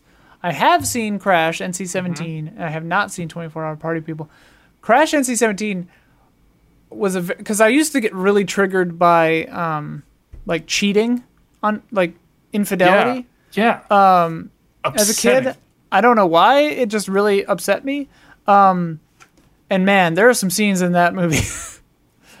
I saw it when I was too young. I was in college and I still felt too young. The Yeah. entire movie was over my head. The movie was over and I was blank. I was blank faced and I was like, what did I just watch? I don't know what to like it was just like a non-watch because I like it just washed over me. Like Yeah. I wasn't engaged. I didn't know what was going on. I gotta rewatch it because I love my man Cronenberg. and All like of his movies. Ten out of ten. and like um James Spader, like the king Spader. of upsetting sex in that period of time, like Sex Lies and Videotape and Mm-hmm. this and like Secretary and stuff, like weird. Well, Secretary's you know pretty normal for Strangest but, like- thing, strangest thing though with Cronenberg, Crash, that final shot that like kind of zooms out, if I recall. I don't know why it stuck with my head, Ian. yeah, where they're like making out on the side of the road. Yeah, there's like a zoom out Yeah, thing, and it was just a weird final shot. I remember. I don't know why crane. that's. It's like a crane shot, I think. Yeah, I, I, it felt weird. I, that's all I remember. This weird crane shot. I don't know why that sticks out to me, dude. I remember that. I I remember remember- thinking Cronenberg with a crane. I don't know. I remember when uh, spoiler alert, I guess. I remember when James Spader is driving and Elias Koteas is like digitally servicing his wife in the back seat. That part I remember Totally, that part. totally, and I remember totally. Charlotte Gainsbourg like pulling out her boob after a car accident. I remember a lot of that movie actually. There's like a lady who has like a bum leg and they like do sexy things with They the get off on like banging and it's crashing, crazy. right? Yeah, they get Yeah, they get yeah, yeah. aroused by car crashes. Yeah. It's pretty gnarly. Uh, Really? all right, we actually have to go faster now. Yeah, we have to go. Um, Lightning round for real. Bort, Bort. You guys get a chance to watch Mitchells versus the Machines from the Spider First Crew? Not yet. Nope. On a disparate note, have either of you watched Invincible on Amazon? Not yet. No, I'm not cool did. enough. Huber's not cool enough. No, I haven't Tef. watched it yet. Tef says, "What's your favorite soundtrack in a movie and why?" For me, it's probably Grosse Pointe Blank. It has a perfect blend of music, which is used perfectly with every scene to enhance it. Also, on a side note for Huber, do you think Last of Us PS5 remake is to coincide with the HBO show as to allow a, a, new audience to experience it on a new console? It's my only thought as to why they would even consider redoing it again. Uh, yeah, sure. Yeah, I agree would say fir- first one that comes to mind for the soundtrack thing is probably Inception. Uh, Big Lebowski. nice. Good soundtrack. Star Wars Episode Tron- One, Tron dude. Duel of the Fates. Don't even. Jose Iconic. L. Hi, allies, says Jose. Also, Baby Greetings. Driver, dude. Come on. We're Baby Driver? fast, Hubert. Baby, Driver, great though. You have to Baby Driver. mention it. Baby, there are so many good soundtracks. Movies have so many good soundtracks. Uh, greetings from Japan. I'm sure you've heard the common workplace complaint that a meeting should have been an email. Are there any TV shows that you shot, thought could have been a movie instead? Sometimes TV shows don't take full advantage of their Legion. medium and are overly.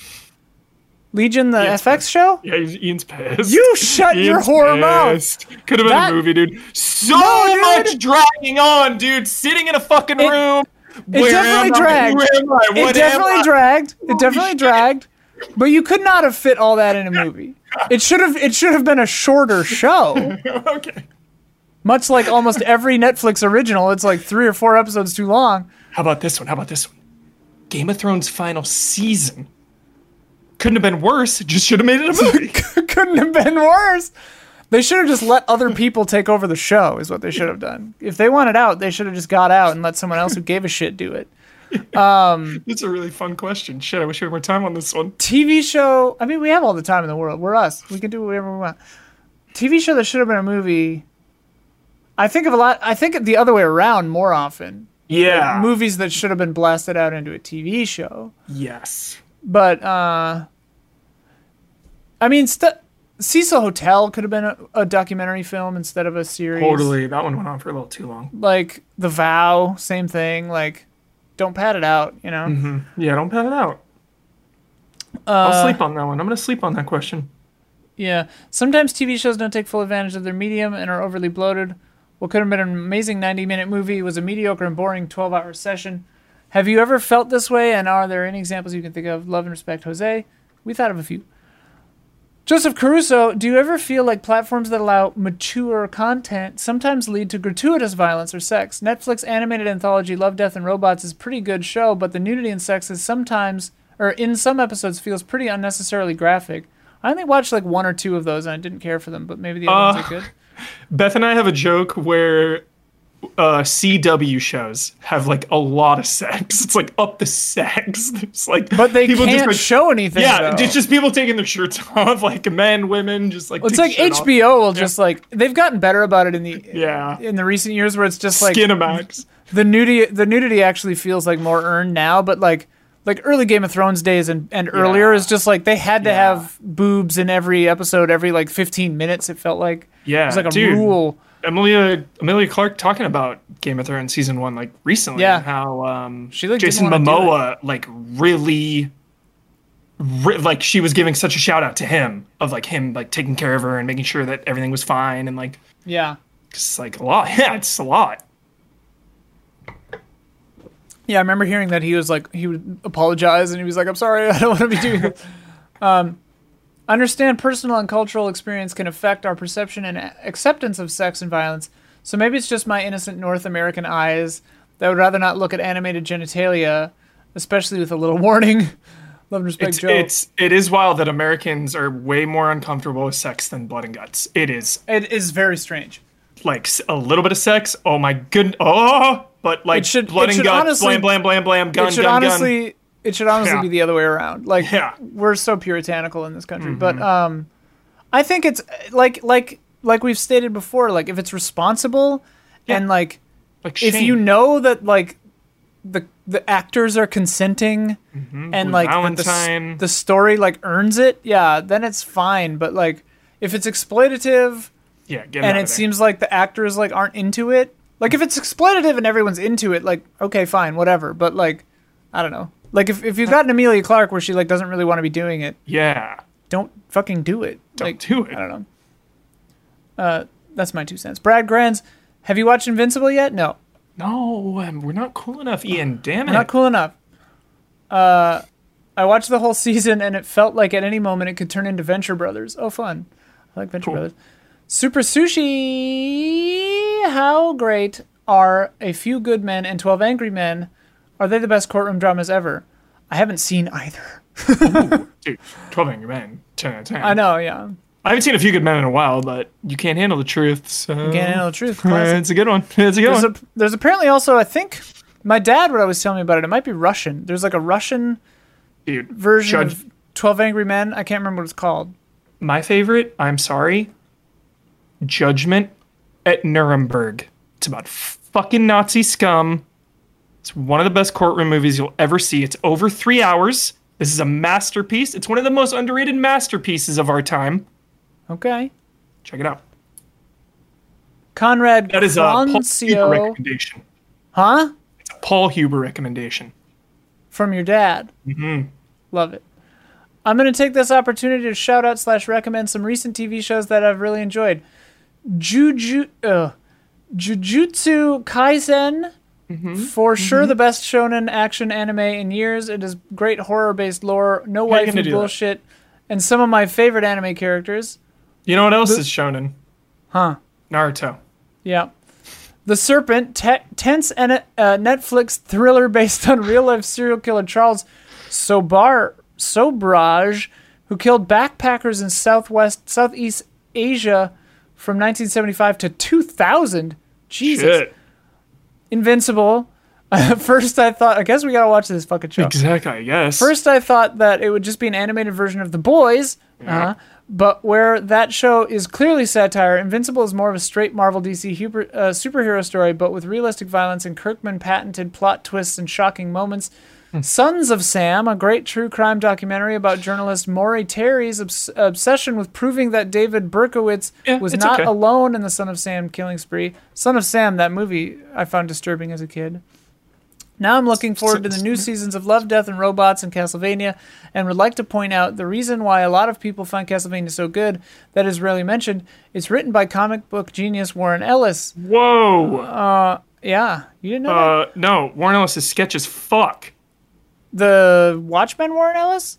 Dude, Warren Ellis, dude, no, about? this is not, dude, I don't like this. I don't like this. Warren Ellis, I, I heard that someone working like on Castlevania 50 was, women was have accused of Warren, Warren Ellis of sexual misconduct. So this guy's sketch is hell, and anything he's ever written is not, not okay, dude. Uh, yeah, I'm like triggered. This guy's not good. Well, guess you're not watching season three of Castlevania. Yeah. Uh, big fan of his work for years and his voice. Blah blah blah blah blah blah. blah. Uh, Transmetropolitan Global Frequency. He Dr. got Sleepless, actually got kicked off of uh, Castlevania.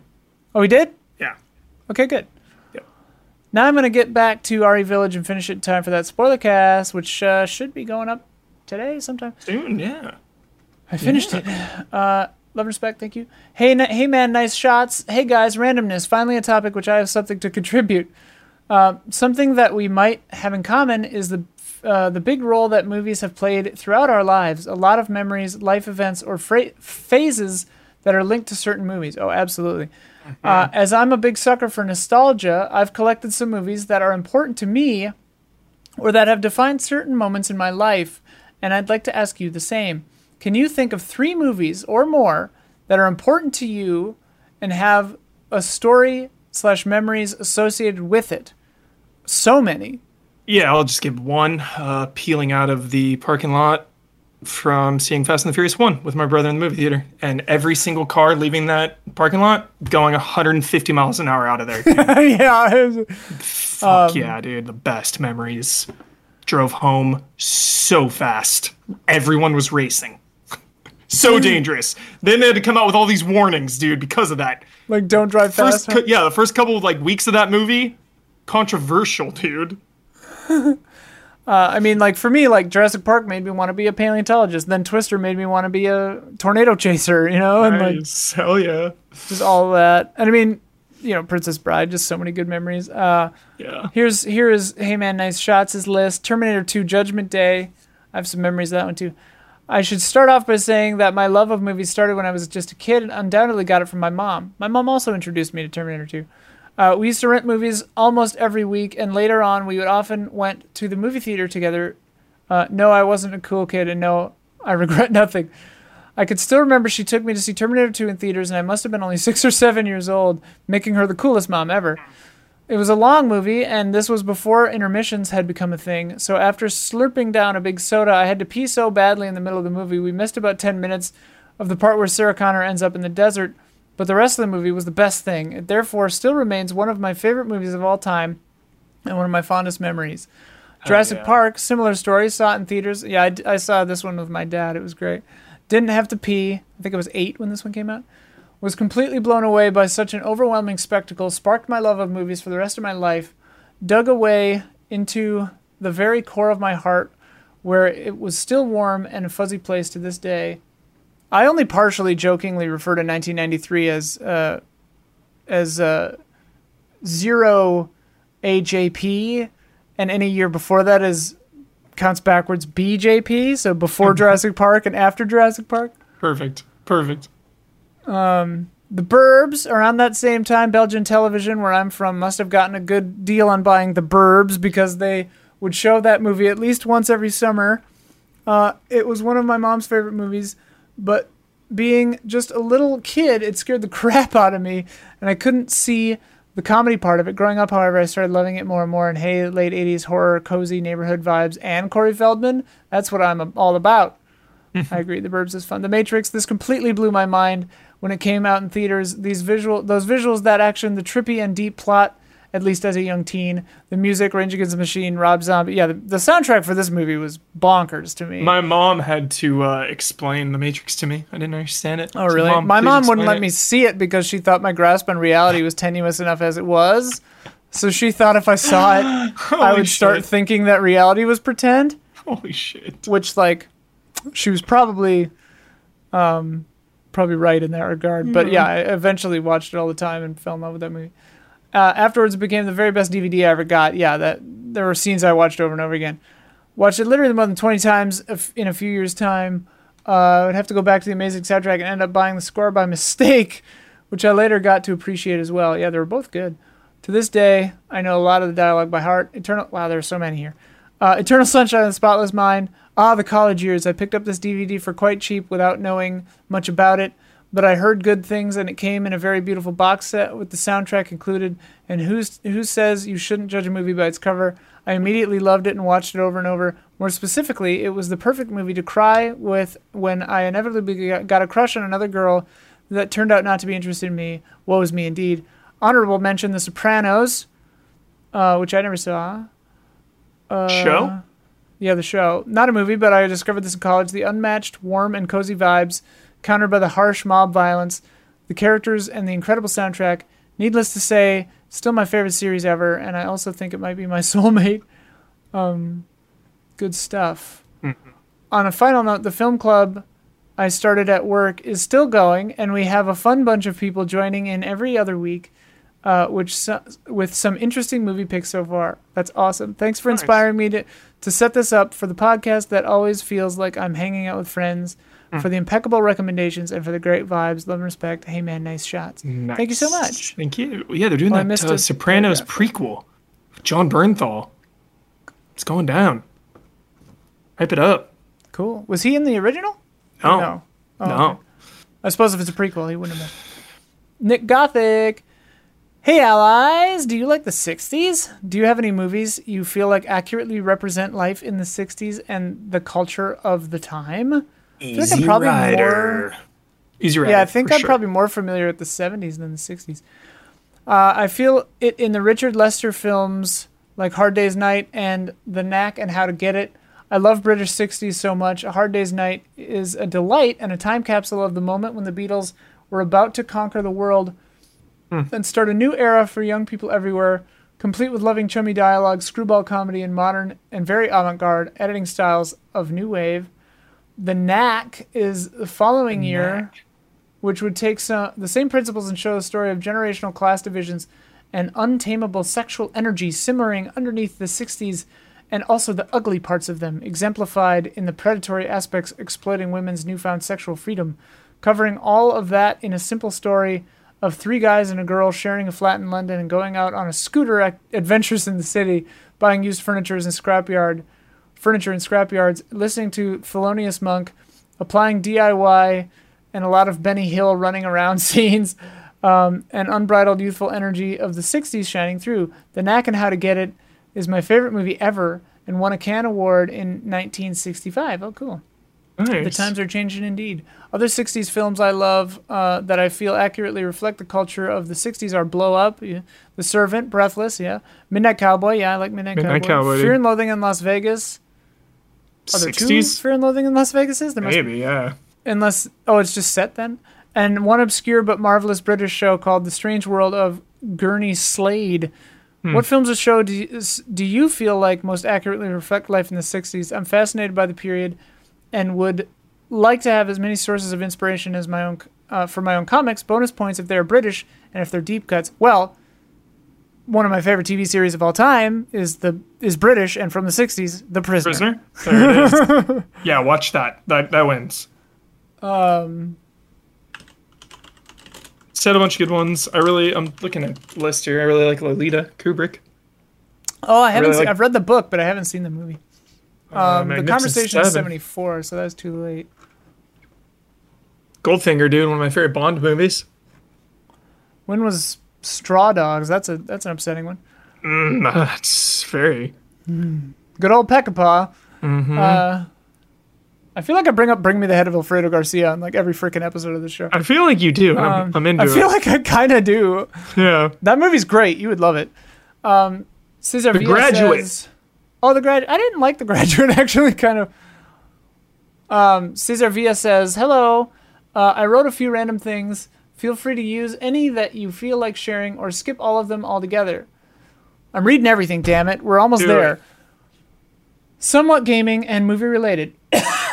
Netflix is stopping support for the Wii U app uh, at the end of next month. Wow. And that makes me sad. Stop laughing. I'm being serious here. Let me explain. I've never owned an iPad or Android based tablet, so the biggest portable screen I have is the Wii U gamepad. And after I figured out the USB LAN adapter of the uh, of the Switch could also be used in the Wii U, it has been my go-to screen when I'm washing the ditch- dishes or fixing dinner at the kitchen. These past six months have been a rebirth of that screen. So when I got the notification a couple weeks back, I felt it. So long, Netflix on the Wii U. You will be missed. Oh, that's really sweet. I like that. Somewhat inappropriate, but wonder if you have any notes or similar stories to share.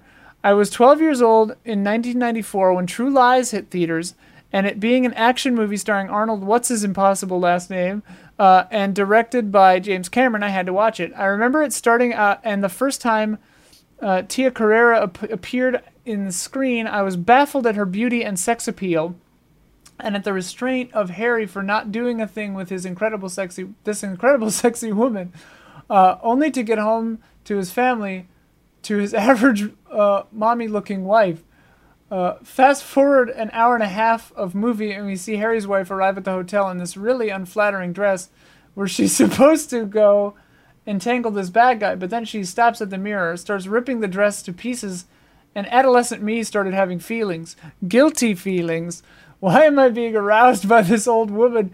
She's a mom. She's not a sexy art trader with a dark side. She's the reliable wife of her, uh, with her life settled comfortably. Is there something wrong with me? Of course, the story is so long. Of course, uh, which is great. Of course, after a few years, I realized that the supposedly ugly mommy and everyday wife was played by Jamie Lee Curtis, and she was considerably a, uh, considered a sex symbol of the 80s. But to me, at the moment of watching the movie for the first time, made me uh, feel like there was something wrong with me for liking this woman. I f- uh, guess I fell for the pretty woman made ugly by adding glasses trope, made famous by teen comedies. And last, the story of my stupidity while watching Star Wars Episode 2 Attack the. Oh, this is just a different story. okay. Whoa. Syndrome. Sure. Uh, when The Phantom Menace was released, I enjoyed it. I didn't think it was as great as the other episodes, but I was hyped to see Darth Vader train and become a Jedi in the next installment. My brother owned the VHS tapes with the original trilogy and s- contains some interviews with George Lucas before the main feature. Um, and there he said that episode one would be released around 98 or 99 and that it would probably direct and that he would probably direct the first one and hire other directors for episodes two and three as he did for the originals and that thought stayed with me up until 2002 when i went alone to the theater to watch episode two this is a whole different experience to the previous one i'm hating this movie at every turn hating it every time it made me uh, believe something was going to happen it just cuts and moves on to another part of the galaxy with another character when are the freaking clones going to attack? Uh, what's with this dull, half-baked love story? Finally, Anakin and Padme take off to rescue Obi-Wan, and I'm hoping to uh, for stuff to happen. And yeah, there are some fun things with the bat- arena battle. And finally, we get to the fight with Count Dooku. Uh, uh, Anakin grabs the second lightsaber, the scene from the trailer. This is going to be so good. And what follows? Close ups of both characters just moving their arms and with lights of the sabers in their faces. Yeah. Uh, Dooku cuts Anakin's face or Anakin's hand, and that's it. God damn. Then Yoda appears, and the fight is okay, but not enough to redeem this dreadful movie. And all this time, I'm remembering that interview and thinking, come on, George, who on earth did you hire to make this mess, and why didn't you stop them? And as I'm thinking this, the movie ends, and I'm greeted by this gigantic blue letters saying, directed by George Lucas. Holy shit, it was him? It was you? You did this? How? Why? And that's it for memories. Estamos en contact, Cesar. Um, can't stand Yeah, I was- puns. I was a little perv as a kid, so I was just into everybody. Nice. Um, but True Lies was good, yeah. True Lies. Yeah, I remember I saw it at the theater with my family. They took me. Great. Seven years old. Yeah. Um, I saw a couple of the preview or pre prequel trilogy movies early because I worked at the movie theater, so that was Mhm. kind of fun. But they Damn, were that's still, that's still pretty exclusive. bad. Yeah. That's My a good one to see early, dude. Star Wars prequels. Yeah. I saw um, Matrix 2 a day early as well. Nice. It was pretty sick. It's very cool. Uh because we had to they, they had to screen the movies like to make sure that they worked and so like the employees got to look too Sick. uh ashes of, of aranea oh boy i have no time to read all these comments and see if someone has already uh, suggested what i wanted i'm uh, just gonna say i love your work love and respect maybe i'll get back to this later but probably no time i was waiting for an invincible recommendation same. Same. so we're waiting for it Same, dude. That is exactly where my mind went. I was like, here it comes. Here it comes. and last comment we made it it's a doozy Shit. Zach. Wojnar three hours ago. Oh shoot, am I too late? You made it. You made ah, it. ah. Here's my story, and if I, it's another story, and if I have to send it again next month, so be it. We're getting to it right now. Yeah. I have a head full of superhero movies and stories about vigilante justice, The Equalizer, Billy Jack, Death Wish, Harry Brown, all of it. I'm here for Mm-hmm. it. Meanwhile, one of my side projects is serving as a home health aide to a sweet old lady. Sweet. That's cool. Uh, she's 88 years old and used to work at 17 Magazine. Fun. 17 Magazine sent me a gift subscription for Fan Hink one time, and I was like, all right, I'll read it. Uh, she's basically who I want to be when I grow up, but she's got some cognitive issues. She's not 100% all there, you know? She's sharper than you might expect for an 88 year old, but she still loses track of what year it is, who I am, and whether an episode of Star Trek is on or not. Uh, is or is not the news on CNN. One day, out of nowhere, I got to work to visit her, and there's some weird guy there. I recognize him from the supermarket, but he's not her friend or anything, and he's not ancient. He's like 60 or so, and he keeps coming around. Red flags everywhere. I'm 100% confident he's taking advantage of this sweet little elderly lady who has become convinced he's her boyfriend. Jesus. There's a lot more to this story, like how he tried to write a check in her name, which we promptly canceled because fuck that guy. But I realized the hell. yeah, but I realized I had to do something, something drastic. So I went to the supermarket in front of a bunch of people and asked this guy, Carl, for his last name. Um, not sure we should, whatever. He would give it. Uh, he wouldn't give it to me. He said, "What's your last name?" So I and so I channeled my inner badass, curated from a lifetime of righteous heroes standing up against evildoers, and said, "Wojnar, W O J N A R, Do you think it's okay for an employee of the supermarket to go to the apartment of an 88 year old woman and with dementia, sleep over multiple times a week, get drunk, give her medication, and not tell anyone your name?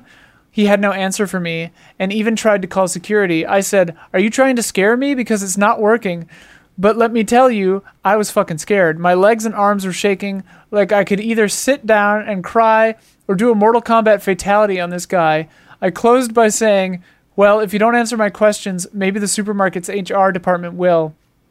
So I left, and the next day I called HR. They gave me his name, and it turns out he has a criminal record, and they transferred him to a store way downtown. I don't think the sweet little old lady uh, is entirely out of danger, and the effects of his gaslighting and manipulation are still lingering, but I think I scared him off, at least for the time being. Part of me wanted to quit or just ignore it or pass the buck to her next of kin or lawyer or whatever, but I figured I watched all these movies about the strong protecting the weak from bullies. Now I was in a position to make a difference, and I went for it. I was Denzel Washington. I was Tom Laughlin. I was uh, Captain America. I was Brad Pitt in Once Upon a Time in Hollywood. Movies teach lessons, and it's up to us to use those lessons to feel empowered enough to stand up to bullies and protect the weak, old, and defenseless. I don't know if I could have stood up to this creepo without the force ghosts of all the heroes I've seen in movies, TV, and video games at my back. If you're not going to stand up for justice, whether it means going to a BLM march or sticking up for someone who needs help, what's the point of consuming any media where justice hmm. is such a prevalent theme? Hmm. Wow. Great ending. Damn. Wow. I'm getting, I'm getting a little emotional. Hero, dude. Yeah, that was wild, Zach. Heroic. So Zach. intense. I don't know why I called you Zachary. I added an R. Zachary, dude. It deserves a Zachary, right? Zachary. Zachary. Zachary, you did well. Man, my goodness. What a tale. Anyway, Yeah. what a what a rip roaring bonanza of an episode this has been. We made it. We made it. We made it through. Two hours almost on the kisser. Thank you. Huber. It's been a hugely long day. We shot we shot Was, the was I up today at 9 a.m.? Yeah, today. you were up, you were up today at 9 a.m. for that thing, and For then some we shot previews you'll see soon. Yeah, and then we shot the uh, RE8 Village spoiler mode, which was like two hours long, and then I cut that, and then I cut our food video, uh, and then now we shot this, and now I have to cut this. and yesterday was all day too. I feel like, man, Oh yeah, and I did my syndrome today too. Oh, I gotta watch my syndrome. I gotta watch my syndrome after this and improve that. I hate that. sitting in front of this computer. That- but we're just kidding around. We love doing this, and we feel privileged to do it. Uh, and it's all because of you and patrons, um, our patrons and Twitch subscribers, and beautiful people like you. I uh, want to and- be a better person like Zach Wojnar, dude. That is like Yeah, dude. inspirational story, dude. I'd be so scared. That's terrifying. That's yeah. I, I I get that feeling. I know exactly what that feeling he's talking about. I get that feeling when I'm like, like telling someone that like they're bothering me or something, or like Right. in a movie theater if someone's being really loud.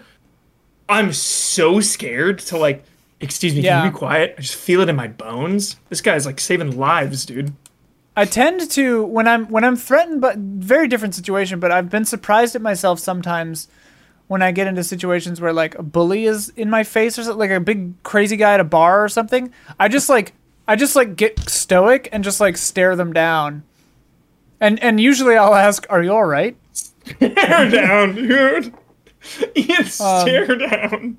Because I just like I just I get I get like Dude, the to- thermonuclear. I get thermonuclear level like annoyed by Yeah. people like misbehaving themselves like that and like directing it toward me. I'm just like, no, you are a child. I am not going to deal with you.